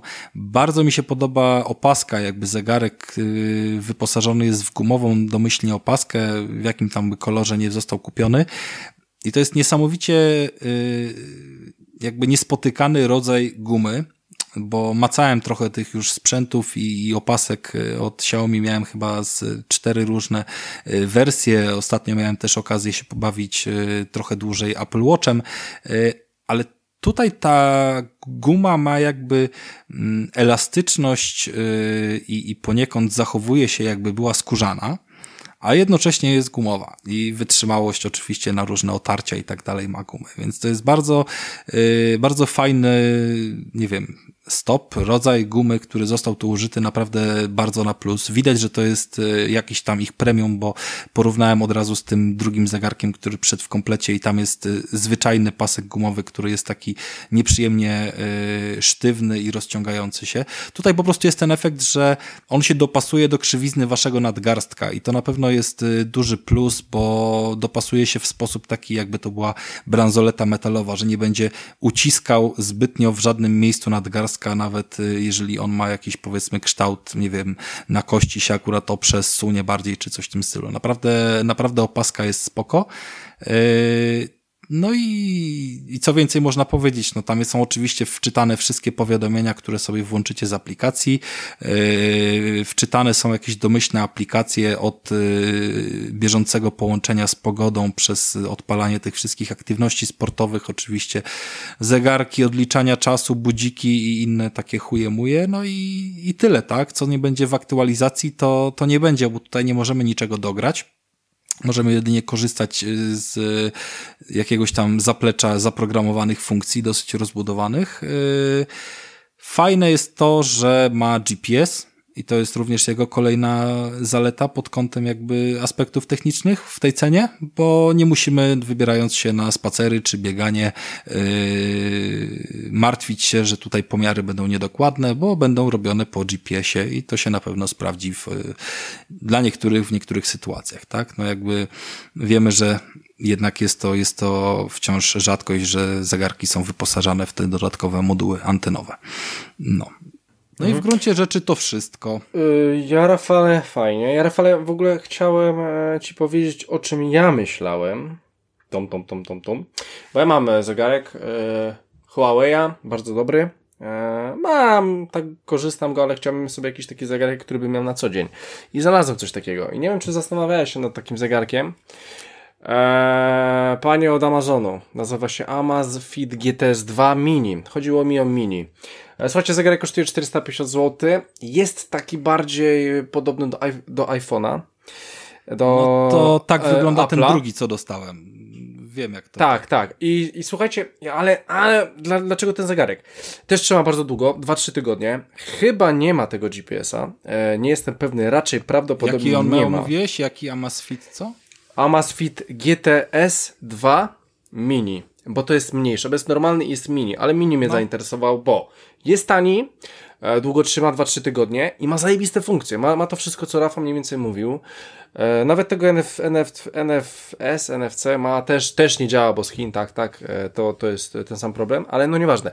Co ma fajnego? Ma coś, co mierzy ci poziom stresu, E, to ja też mam poziom stresu. Tak, e, też powinieneś bardzo mieć, śmiesznie, bo, bo Bardzo śmiesznie to działa, zasadniczo ja wiem, kiedy jestem wkurwiony, ale ten zegarek przynajmniej to potwierdza i mogę A ty, ty, ty masz, go, ty, ty masz go na sobie dzisiaj, Rafał, cały czas? Mam go na sobie dzisiaj, jeżeli a, chcesz a się jak... zapytać, czy o 18 byłem, czy o 17 byłem wkurwiony, to tak byłem wkurwiony. Ale miałeś informację, że, że, że nasza rozmowa spodobała tam coś ten yy, faktycznie? To nie ma powiadomień, przynajmniej ja nie spotkałem się z tym, żeby były powiadomienia, że stres y, poszedł, ale zrobię ci zaraz zdjęcie i będzie na nim widać, że najwyższy pasek stresu w ciągu dnia dzisiejszego y, był dokładnie w momencie naszych dyskusji dzisiejszych. Okej. Okay. Koniecznie prześlij mi to, czyli, czyli działa. Czyli działa. Czyli działa. Musi działa. działać, bo nikt tak nie podnosi mi nerwów jak Krystian. Dokładnie. Krystian robi to dla testów twojego zegarka. Dokładnie, chciałem, chciałem go przetestować. Wiem, że profesjonalizm i testy tylko u nas.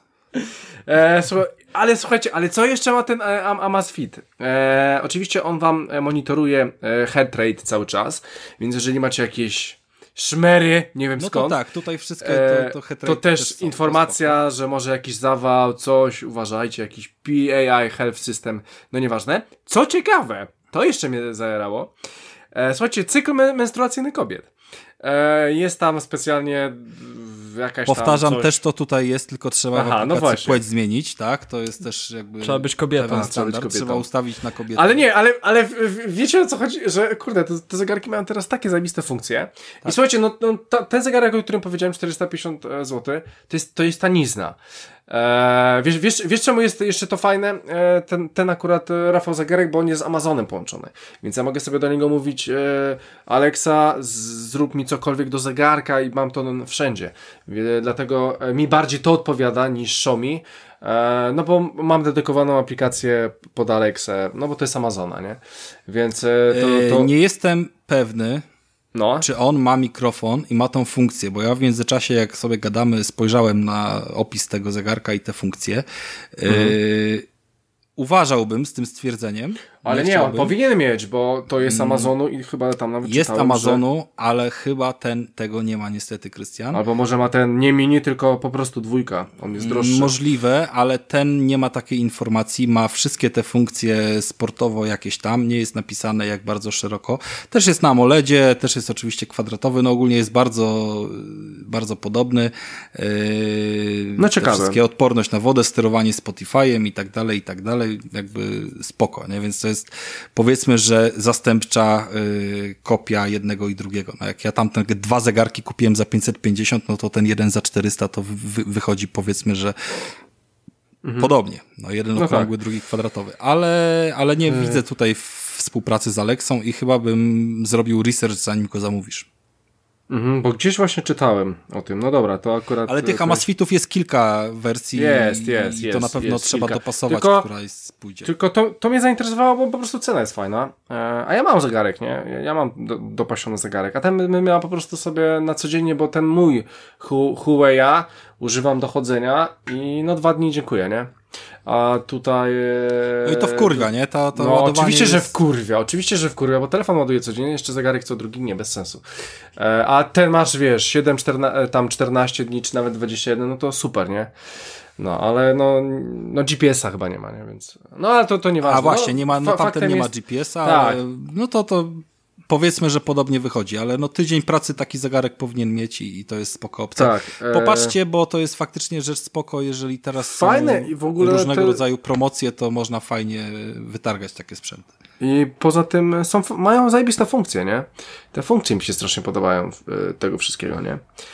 Dało mi do myślenia, bo ja mam Mi Banda teraz czwórkę od, od 2019 codziennie na ręce i, i się tak strasznie przyzwyczaiłem, że trochę mi brakuje kilku rzeczy właśnie w Mi Bandzie. No to które... jeżeli, słuchaj, e, jako ewolucja od Mi Banda, bo ja też czwórkę nosiłem, na piątkę nie zmieniłem, to jako ewolucja od Mi Banda to jest zajebisty i możesz śmiało go brać i, i, i sobie przenieść i myślę, że będziesz zadowolony. To, to o czym mówię, bo bo faktycznie no, jest to bardzo, bardzo udana ewolucja. E, z takich ciekawych funkcji, bo ty powiedziałeś o tym stresie, e, jest jeszcze jedna funkcja, która jest energią. E, to, że sam sen ci, wiesz, zmierzy, to, to jest jedno, nie? Natomiast możesz tam dostać jakieś punkty, że nie wiem, wyspałeś się na 80%, czy tam 90%, albo tylko na, na 50%. Ale jeszcze ci powiem jedną rzecz, ale dobra, no skończ. To dokończę tylko, jest pasek z energią, który de facto mierzy to, jak ty się wysilasz, ile powiedzmy miałeś, no nie wiem, yy, odpoczynku, rytmu serca i tak dalej, jakieś tam, wiesz, tego typu usprawnienia i pokazuje ci tą energię, o której, yy, no, która spada ci tak jak w Simsach, tak jakbyś miał swój własny pasek staminy, wiesz, z gry, nie? I, i wyobraź sobie, że yy, jakoś tak troszeczkę, wiesz, się nie wyspałem, yy, nie wiem, w weekend chyba tak miałem taką, wiesz, dłuższą nockę, yy, zerkam yy, na ten zegarek i mówię, no słuchaj, ten zegarek yy, pokazuje mi, że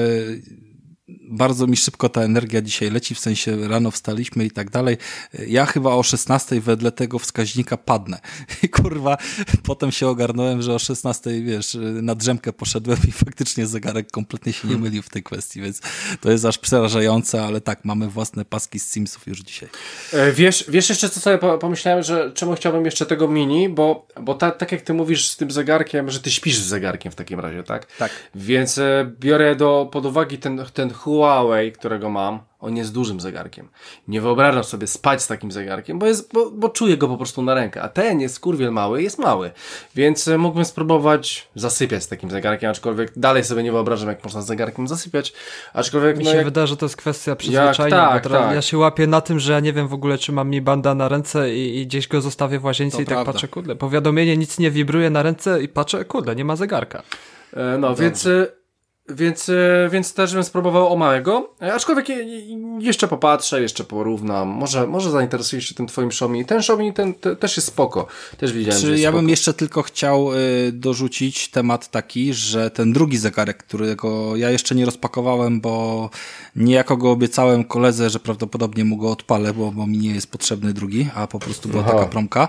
Y, natomiast trochę o nim poczytałem i A twój kolega wiedział, że jest taka promka? Wiesz co? Rafał sprzedaje zegarek za, za 300 zł? Dziękuję, nie? Nie, on wiedział, ja sprzedaję go bardzo okazyjnie, więc jak on był przeceniony, jak on był przeceniony z 250 na 200, to, to, to ja y, powiedziałem, że za stówkę go oddam, więc to nie jest E, to myślę, jakiś dramat. To, to, to jednak jesteś kolegą. Yy, tak, natomiast chcę powiedzieć, że on wygląda właśnie tak jak, yy, no, prostokątny jest, krótko mówiąc, więc wygląda tak jak yy, Apple Watch. Yy, również ma od chuja tych tam, wiesz, tarcz do wczytania ze 120 yy, i kosztuje 200 złotych. 250 z promocjami na 200, więc to nie jest jakiś tam duży problem. Yy, On również yy, ma od cholery tych wszystkich Pierdół. dodatkowych pierdół i czujniczków. Nie ma niestety ekranu za, z AMOLEDem, no bo w tej cenie jest to niewykonalne. Jest oczywiście tam wysokościomierz, ciśnieniomierz, czujnik tętna i, i, i szereg różnych s, sportowych rzeczy. I on również ma odbiornik GPS wbudowany w kontekście na przykład wycieczek na rowerze, kiedy nie chcemy yy, jakby wykorzystywać, no bo z telefonu można się połączyć i wykorzystywać czujnik z telefonu, ale to zżera baterię dosyć mocno, jak chcemy gdzieś pojeździć, a ten zegarek jakby jest w stanie to ogarnąć y, moim zdaniem trochę lepiej. Yy, I to jest propozycja za 200 zł, który ma większość tych funkcji i również odbiornik na GPS, tak? Więc to jest też warte zainteresowania się y, jeszcze niżej. Oczywiście no nie mamy tutaj co mówić o, o, o tym pomiarze tlenu i tak dalej, bo, bo też bez przesady. Więc tych propozycji jest trochę więcej niż kilka lat temu i myślę, że przede wszystkim powinniście się skupić, żeby się nie wkurwiać potem na, na te tematy, y, żeby te sprzęty wytrzymywały dłużej na baterii niż jeden dzień. To jest podstawa No tak, tak, ale, ale No. No, ch- chciałem powiedzieć, że właśnie wzięli się za to, tak? No bo widzisz, czy te nowe zegarki od Amazona, czy te nowe y, od Xiaomi, no to one już naprawdę mają taką ko- konkretny czas, 7-14 dni, super. I tak to powinno wyglądać, nie? No, to prawda. Dobra, no to, to tyle z chińskich zakupów i słuchajcie, ja bym chciał mimo wszystko wcisnąć jeszcze tematy, które mamy w rozpisce. Jestem w stanie się sprężyć, więc yy, może byśmy zamknęli nasz rozbudowany dzisiaj bardzo mocno do godziny 40 Hyde Park.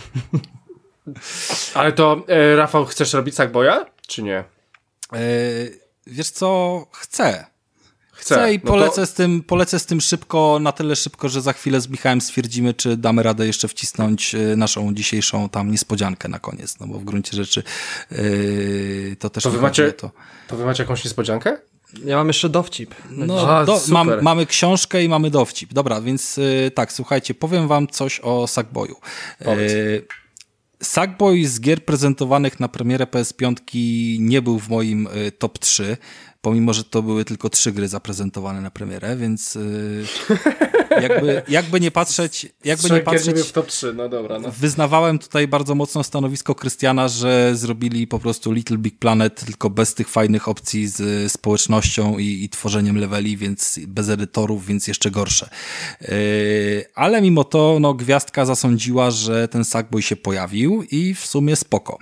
Yy, Sackboy wygląda zajebiście. Jakby grafika w Sackboyu jest wyciągnięta naprawdę na wysoki poziom i specjalnie, żeby przypomnieć sobie, y, jak to wyglądało kiedyś. No bo dobra, mamy te same efekty, znaczy tą samą grafikę w kontekście, y, że postacie są włóczkowe, a plansze są budowane z elementów, które normalnie spotykamy gdzieś tam, wiecie, y, materiałowo w kuchni, drewno, jakieś takie poklejone rzeczy, tak jakby to było po prostu zrobione przez ludzi, którzy są wyposażeni w sznurek, klej, y, nożyczki i tego typu rzeczy.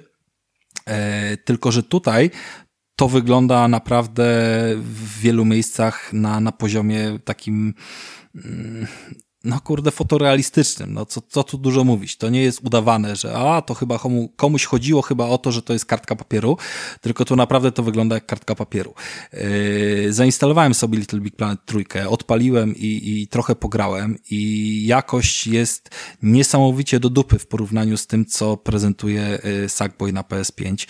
Yy, zarówno w kwestii rozdzielczości, jak i w kwestii klatek, bo mamy 4K, mamy 60 klatek, ale i przede wszystkim no jakby szereg efektów, które tam są, zarówno świetlnych, e, jak i odbiciowych. Nie, nie szukałem, nie sprawdzałem e, jakby kontekstu, czy tam są jakieś wykorzystane efekty e, tego RTX-a, czy coś w tym stylu. Faktem jest, że mm, różnego rodzaju odbicia, zarówno na powierzchniach, które są metalizowane, jak i w szklanych kulkach, których zbieramy y, dosłownie tysiące, mm, są bardzo dobrze oddane i widzimy w nich no jakby taki trójwymiarowe odbicie y, naszej postaci i planszy dokładnie tak, jak one są ustawione, a często leży ich bardzo dużo i widzimy, że każda z tych kulek ma, ma swoje odbicie, jakby pod odpowiednim kątem ustawione, tak jak jest względem mm, kamery, więc graficznie jest to bardzo wysoki poziom. Pomimo, że jakby dalej mamy mowę o niegrze animowanej, tak jak załóżmy Crash Bandicoot, no ja to uznaję za animację i taką kreskówkową grafikę, yy, tylko, tylko taką stylizowaną na realistyczną, ale wykonaną po prostu z materiałów, które znamy z naszego prawdziwego życia, czyli papier, drewno, metal bądź włóczka. Yy, wrażenie to robi od samego początku, gdy, gdy naszym Sackboyem na ekranie tytułowym podbiegniemy sobie do kamery, on zaczyna jak dziewczynka z ringu wystawać prawie z naszego ekranu i po prostu widzimy poszczególne nici wystające z tej jego włóczkowej gęby. Mm, no i potem zaczynamy grać. I znów z bardzo dużym dystansem podchodziłem do tej gry, szczególnie pierwsze levele y, nie porywały mnie, gdyż y, reprezentowały poziom trudności no typowo jakby z y, pierwszych leveli każdej platformówki, więc nie były zbytnio wymagające. Faktem jest, że każdy level poza jego przejściem mm, mamy dodatkowo opisany w, jakby mm, parametrami, które musimy zrealizować, żeby załóżmy przejść dalej przez jakiś poziom. To są takie jakieś tam szklane kule, które e, musimy znajdować. One często są poukrywane E, i, i, i ileś tam ich e, jest potrzebnych, żeby przejść sobie do następnego świata. Takich światów jest pięć. I słuchajcie, długość tej gry, jak już jestem przy tych światach, bardzo mnie zaskoczyła, bo ja w Sackboyu spędziłem, e, no nie wiem, Krystian, chcesz strzelać jak platformówka, jak na całą trylogię Spyro poświęciłem 45 godzin, a, a na jedną część Crasha załóżmy 10 czy 12. To jest poziom platformówek najlepszych, które do tej pory jakby oceniałem, to jak myślisz, ile Sackboy mi wciągnął? No, słuchaj, no, e, za grę za 329 zł 25 godzin? 45. I mówię tu bez jaj i jeszcze nie zrobiłem 100%, ale to już jest powiedzmy poziom, którym można grę odpuścić. 45 e, godzin zajęło mi przejście przez e, wydaje mi się, dokładnie nie liczyłem, ale to jest między 70 a 80 poziomów niezależnych. Jeszcze nie przeszedłem na pewno wszystkich poziomów, które są y, kooperacyjne jakby z y, zasady i nie da się zagrać w pojedynkę. Y, przeszedłem wszystkie te, które były w pojedynkę, wszystkie czasowe, dodatkowe. Samych czasowych prze, prze, przebieżek jest 15. Na każdym z tych pięciu światów jest po 10 czy kilkanaście leveli, więc to naprawdę jest spora ilość. No i dodatkowo każdy z tych leveli zagramy kilka razy co najmniej, jeżeli chcemy go przejść bez straty życia oraz jeżeli chcemy zebrać odpowiednią ilość tych y, szklanych kuleczek, żeby odblokować y, odpowiednią ilość punktów i tym samym jakieś dodatkowe stroje, y, bo tych stroi też jest od zajebania w postaci nagród dla nas. Stroje są również na bardzo wysokim poziomie, dlatego że wykorzystują różnego rodzaju materiały no, takie niespotykane, typu mamy na przykład yy, ruchomą z jakimiś gwiazdkami latającymi fakturę materiału Sackboya, albo yy, elementy, które świecą na neonowe kolory. Co więcej, możemy różnego rodzaju stroje pomalować na kilka naście, załóżmy, y, domyślnych y, kolorów, plus takich, które są specjalne, czyli na przykład metalizowany niebieski albo świecący na zielono neon, więc naprawdę możemy z tych odblokowanych y, fragmentów, to są kompletne stroje, tylko podzielone na części, więc możemy sobie składać z tego, co chcemy, tylko tam dowolnie, łącznie z mm, czterema postaciami z ekskluzywów PlayStation, które tam są wrzucone, z takich gier jak, jak Ghost of Tsushima, Days Gone i jakieś tam dwie inne, których nie pamiętam teraz. A, Death Stranding jeszcze jest, Sam Fisher, znaczy sam, e, jak, jaki sam? Jak, no, nieważne. Yy, nieważne, ważne, że sobie biega, że ma wszystko, co ma w wyposażeniu poza paczkami na plecach. Okay, no tak. Bardzo ładnie to wygląda, bardzo fajne rzeczy możemy robić i, i to mi się bardzo podobało, że można sobie było yy, o wiele lepiej wbrew pozorom niż w tych edytorach tą postać skomponować yy, i przede wszystkim widzieć te wszystkie szczegóły. To jest to, o czym Krystian mówiłeś, gdy gramy w prawdziwym 4K, że yy, tutaj naprawdę te szczegóły robiły robotę. Ja byłem mhm. zrozpaczony, jak odpaliłem sobie to Little Big Planet 3, które jest w Full HD. Tam też miałem fajne stroje i ubrałem te stroje i chuja widziałem, nawet jak podszedłem do telewizora, to po prostu musiałem się domyślać, że to jest, wiesz, taki czy inny element tego stroju, nie? A tutaj naprawdę jest yy, mnóstwo tych szczegółów i, i po prostu, no nie oszczędzali na niczym, bo mieli po prostu przestrzeń. To jakby nie są bardzo duże mapy tutaj do wyświetlania, więc wszystko zostało wpuszczone yy, w to, żeby poziom tej grafiki był jak najlepszy.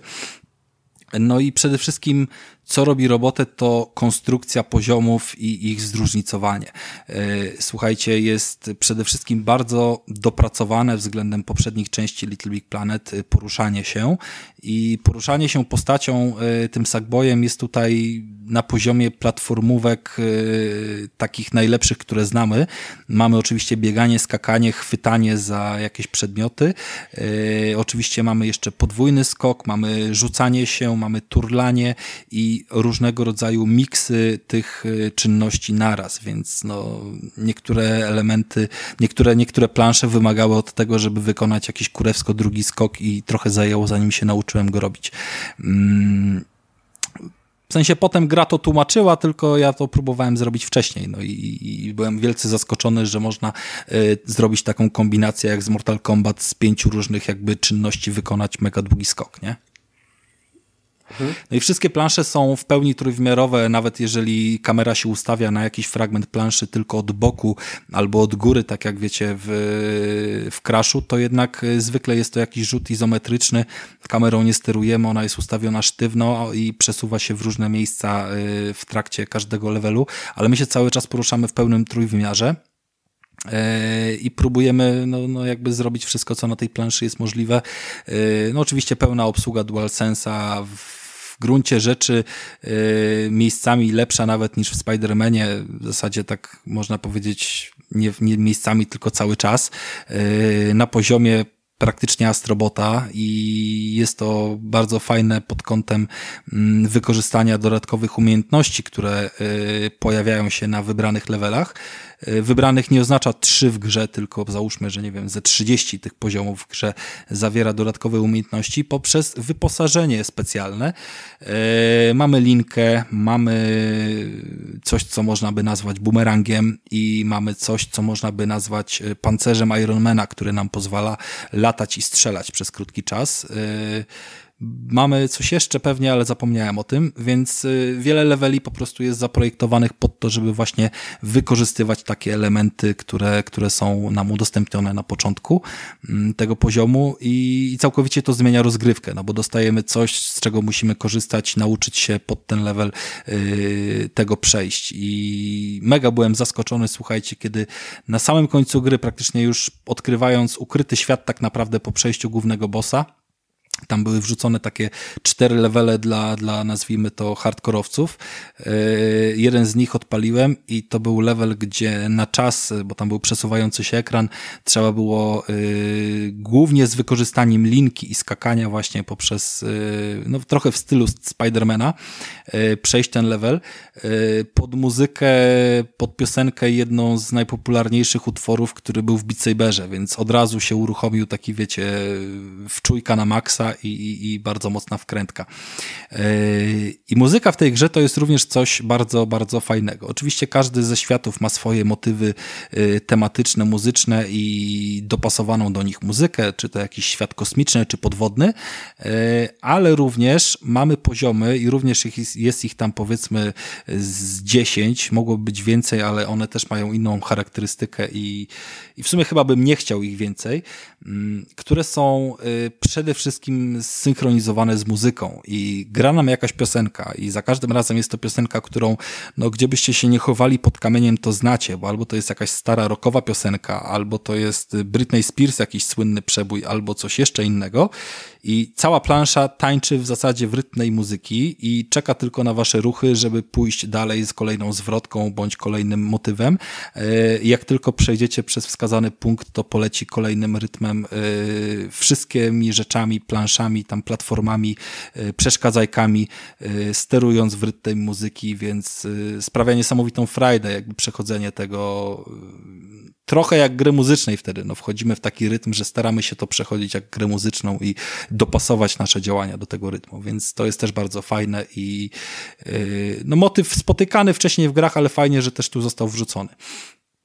Więc yy, no nie wiem bardzo, co mam wam powiedzieć. Poziom trudności jest na pewno wyśrubowany. To nie jest przypadek, że te 40 parę godzin mi się tutaj zeszło, ale nie będę ukrywał, że też każdy z 15 leveli czasowych, które też dają ostry wpierdol, yy, zaliczyłem na złoto i zasadniczo zdobyłem najlepsze wyniki wśród znajomych, których mam na PlayStation Network, więc... Yy, ale nie, nie masz dużo znajomych, Rafale, ale to co w takim razie, właśnie chciałem się ciebie spytać, że, e, że czy po, powiedz mi, czy poziom trudności jest w takim razie łatwy w tym, bo to mnie martwiło.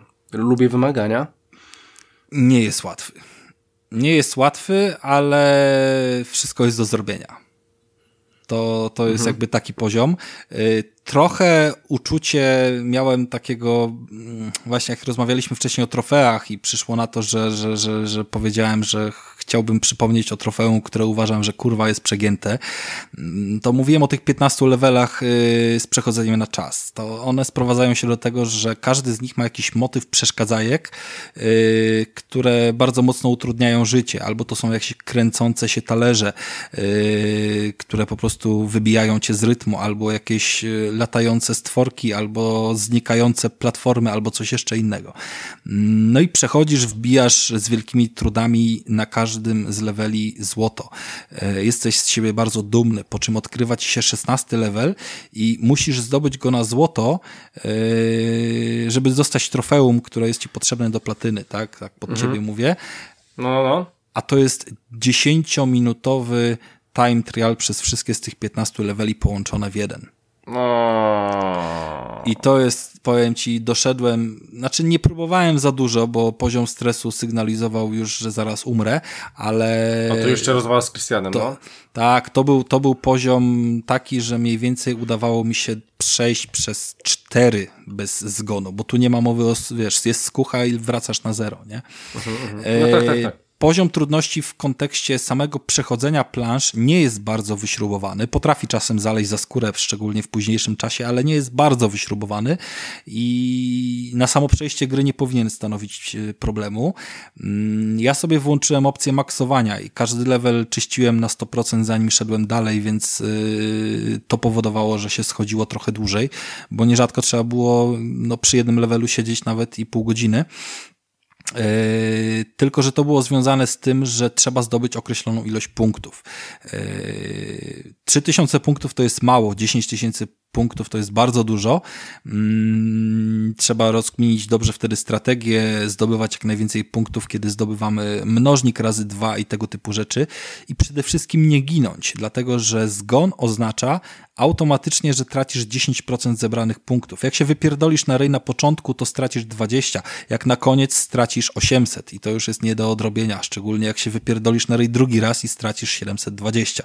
Więc yy, tutaj był problem, bo przejście levelu bez zgonu to nie jest duży problem. Przejście go z znalezieniem wszystkich rzeczy nie jest dużym problemem, ale zrobienie tego naraz, żeby nie zginąć albo zginąć maksymalnie raz i zdobyć odpowiednią ilość punktów, to się robi powoli trochę skomplikowane. I znów, wszystko jest do nauczenia. Nie jest to na pewno trudniejsze niż, y, wiesz, Demon Souls, nie? gdzie też musisz się nauczyć każdego z wrogów, jak go o, operować, ale bardzo, bardzo byłem zaskoczony, że mm, poziom wygibasów, które tutaj trzeba robić z padem, jest na poziomie y, wykraczającym poza, wiesz, y, trzy części Crasha pierwsze y, i zdecydowanie bardziej y, jakby otwarty na, na nowości i wyśrubowany, więc nie wiem jeszcze, nie poznałem całego Crasha czwórki, na którego poczekam do patcha, który został zapowiedziany.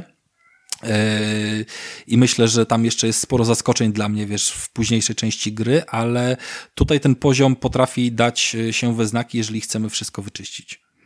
Ale jest to satysfakcjonujące, jest to do zrobienia. Poza ostatnimi kilkoma levelami, na które na razie nie miałem czasu, bo tą grę pożyczam koledze w w zamian za Immortalsy. Yy, zwyczajnie mam wszystko wyczyszczone na złoto i wszystko zdobyte. No więc jest to do zrobienia. Mhm. E, dobra. E, no to słuchajcie, e, Sackboy bardzo fajny, wielka przygoda. Wy jeszcze coś chcieliście zrobić tutaj, tak? Chyba nie wyrobimy się z tym. Ale myślisz, y, Michał, że to będziemy robili jako ogromną recenzję? Mamy książkę. Ile można gadać o książce? To jest książka mniej do pole... Mniej niż dwie minuty, bo chcę posłuchać e, o Michała Dowcipie. Dowcip będzie krótki, ale możemy o książce. To, to jedziesz, ja mogę Michał. chyba zacząć. No, y Ostatnio na Twitterze był wysyp e, pod hashtagiem Twitter pisze, czyli TT pisze. Ludzie bardzo zmotywowani, twórcy, żeby, żeby pisać, motywują się, żeby w tym roku napisać jak najwięcej. No i wśród tego e, hashtagu odkryłem człowieka o imieniu Artur, a o nazwisku Hojnacki, który napisał książkę Błysk. E, książka jest, opowiada o detektywie, o detektywie Jurku Millerze, który zbudza sympatię naszą od razu chyba od samego początku, bo jesteśmy fanem gier, e, fanem komiksu, fanem, fanem e, fantazy i tak dalej. I Jurek jest podobny do nas, bo ma takie same zainteresowania. I Jurek trafia na sprawę tajemnicze, tajemniczą sprawę w sumie, która jest z góry skazana na niepowodzenie poprzez e, brak poszlak Mimo wszystko Jurek próbuje e, wciągnąć się w tę sprawę, mimo wszystko próbuje znaleźć jakieś poszlaki i trafia na ciekawy trop. No i książka się ciekawie rozwija i bardzo przyjemnie się to czyta, ten cały przebieg, bo mamy tam po prostu poczucie, że, że jesteśmy u boku detektywa, który gorączkowo szuka y, jakiś poszlak, który szuka celu. No i to, co się tam zaczyna dziać w tej książce, e, nagle e, książka nabiera takiego rozpędu, że ciężko się od niej oderwać. I Czasem zastanawiam się, że dużo ciekawych książek nas omija, bo głównie ludzie z, przy, z przyzwyczajenia sięgają po tych największych twórców, jak Stephen King i tak dalej. A omijają nas bardzo ciekawe książki, które są e, od ludzi, którzy po prostu piszą z pasji i którzy debiutują na takich książkach, bo Błysk chyba dla Artura jest debiutem i to jest raczej pozycja, którą warto przeczytać, bo nie odbiega daleko od tych właśnie książek, którzy, które piszą wielcy giganci i mam nadzieję, że gdzieś ta historia, jak już mówiliśmy, e, rozmawialiśmy sobie z Rafałem, gdzieś ta historia Jurka Millera gdzieś się dalej rozwinie i dalej się w tym uniwersum jeszcze coś znajdzie. Więc jest to naprawdę pozycja godna polecenia. Rafał, masz jeszcze coś do dodania? Ja mam do dodania mm, przede wszystkim słowo od autora, bo z autorem się też skontaktowałem. Yy, zapytałem się, czy jakieś, czy coś by chciało wam przekazać, nam i wam, yy, oraz czy jakiegoś teasera mm, by tutaj nie strzelił, bo nie będę ukrywał, że od razu bardzo po zakończeniu tej książki dużo się pojawiło pomysłów, co dalej się może wydarzyć i wydaje mi się, że można uznawać, że jakiś tam sukces ta książka mm, odnosi i że raczej będziemy mogli na to liczyć. E, cytując e, Artura, Błysk to taka popkulturowa laurka od geeka dla geeków. Mam nadzieję, że jeżeli po niego sięgniecie, będziecie bawili się tak dobrze jak ja podczas pisania. Excelsior. Może i tak odnośnie teasera. Czyli może i tak spuszczenie moczka w kontekście kontynuacji. E, mi to bardzo pasuje, żeby z tego się zrobiła, wiecie, e, historyjka w kontekście naszego polskiego Harry'ego Pottera i nie mam z tym kompletnie e, jakby nic przeciwko, kibicuję. Parę rzeczy oczywiście technicznych moglibyśmy warsztatowo, yy, wiecie, poprawić i, i jak ktoś yy, czyta dużo książek, to, yy, to jest świadomy, że to po prostu jest efekt jakiejś, załóżmy, no nie wiem, mniejszych środków możliwych do poniesienia na, mm, na, na, na, na jakąś korektę, bo, bo trafiały się, załóżmy, powtarzalne słowa w jednym zdaniu, te same, wiesz, po, po dwa razy albo inne tego typu, załóżmy, błędy stylistyczne, ale kontekst całej historii, gdy lubimy superbohaterów, gdy się tu zachwycamy Marvelem, jego e, MCU, bądź Batmanem, komiksami i tak dalej, e, to jest to zwyczajnie pozycja uznałbym za obowiązkową, bo komiksów jakby w tym kontekście za wiele nie mamy. Mamy naszych y, Tytusów, mamy innych tam y, bohaterów, y, Torgala i tak dalej, ale typowo superbohaterów niespecjalnie, a tutaj jednak dosyć mocno w ten temat wchodzimy i wcale mi to nie przeszkadza, że to nie jest komiks, tylko książka, bo, bo w gruncie rzeczy wychodzi na to, że więcej treści jest jakby zawarte w tym e, jednym materiale. I kto wie, może uda się tutaj e, pogadać i załatwić, jeżeli będziecie zainteresowani tym tematem e, nad, nad jakimś, nie wiem, konkursem czy coś w tym stylu. Ostatnio widziałem na promce, że e-book chyba kosztuje 18 zł w promocji z 32 domyślni, więc myślę, że warto, warto się tam rozejrzeć i sięgnąć, popatrzcie, popytajcie, poszukajcie. Jeżeli czytacie jedną książkę w roku, to i tak jest chujowo, więc możecie równie dobrze wybrać tą. A ja widzę, że... Tym bardziej, że warto wspierać takich małych twórców, świeżych twórców. Nie, no widzę, wiadomo, że... no, polskie wspieramy zawsze. No, oczywiście. Mm, tak, chciałem powiedzieć, że na e, taniaksiążka.pl jest za 23 zł. E, więc e, możecie mieć fizycznie za 23 zł. E, dobra, słuchajcie, trzeba kończyć ten odcinek. Jeszcze niech ten e, Mich Michael coś powie fajnego, bo mówi, że ma coś fajnego, więc niech powie coś fajnego. E, czym różni się Krystian od CD Projektu? Ej, to jest, to, jest, to jest aluzja do poprzedniego odcinka. No troszkę odbijam Dajesz. piłkę. E, CD, CD Projekt skończył Wiedźmina. Bardzo dobrze. No, no niech będzie, no niech będzie. E, ale ja przecież jeszcze, jeszcze ja, mieli jeszcze wydać chciałem... łatkę z RTX-em, więc to nie jest tak do końca chyba e, prawdziwe. E... Trochę cię zgaszę. Wyciekła, e... wyciekła część. Zepsułeś cały fan. E, ale ja jeszcze chciałem wam e, jeszcze chciałem wam na zakończenie powiedzieć jedną opcję, że nie wiem, czy słyszeliście o tym, ale swego czasu w święta w wielkanocne do World, World of Tanks miał trafić Chuck Norris. No, i, no i troszeczkę to nie wyszło, bo przy 15 versus 1 e, kompletnie był duży balans rozgrywki i ostatecznie nie trafił. E, no, a, a żeby było e, mniej ciekawie, to faktycznie Chuck Norris reklamował World of Tanks. Nie wiem, czy pamiętacie.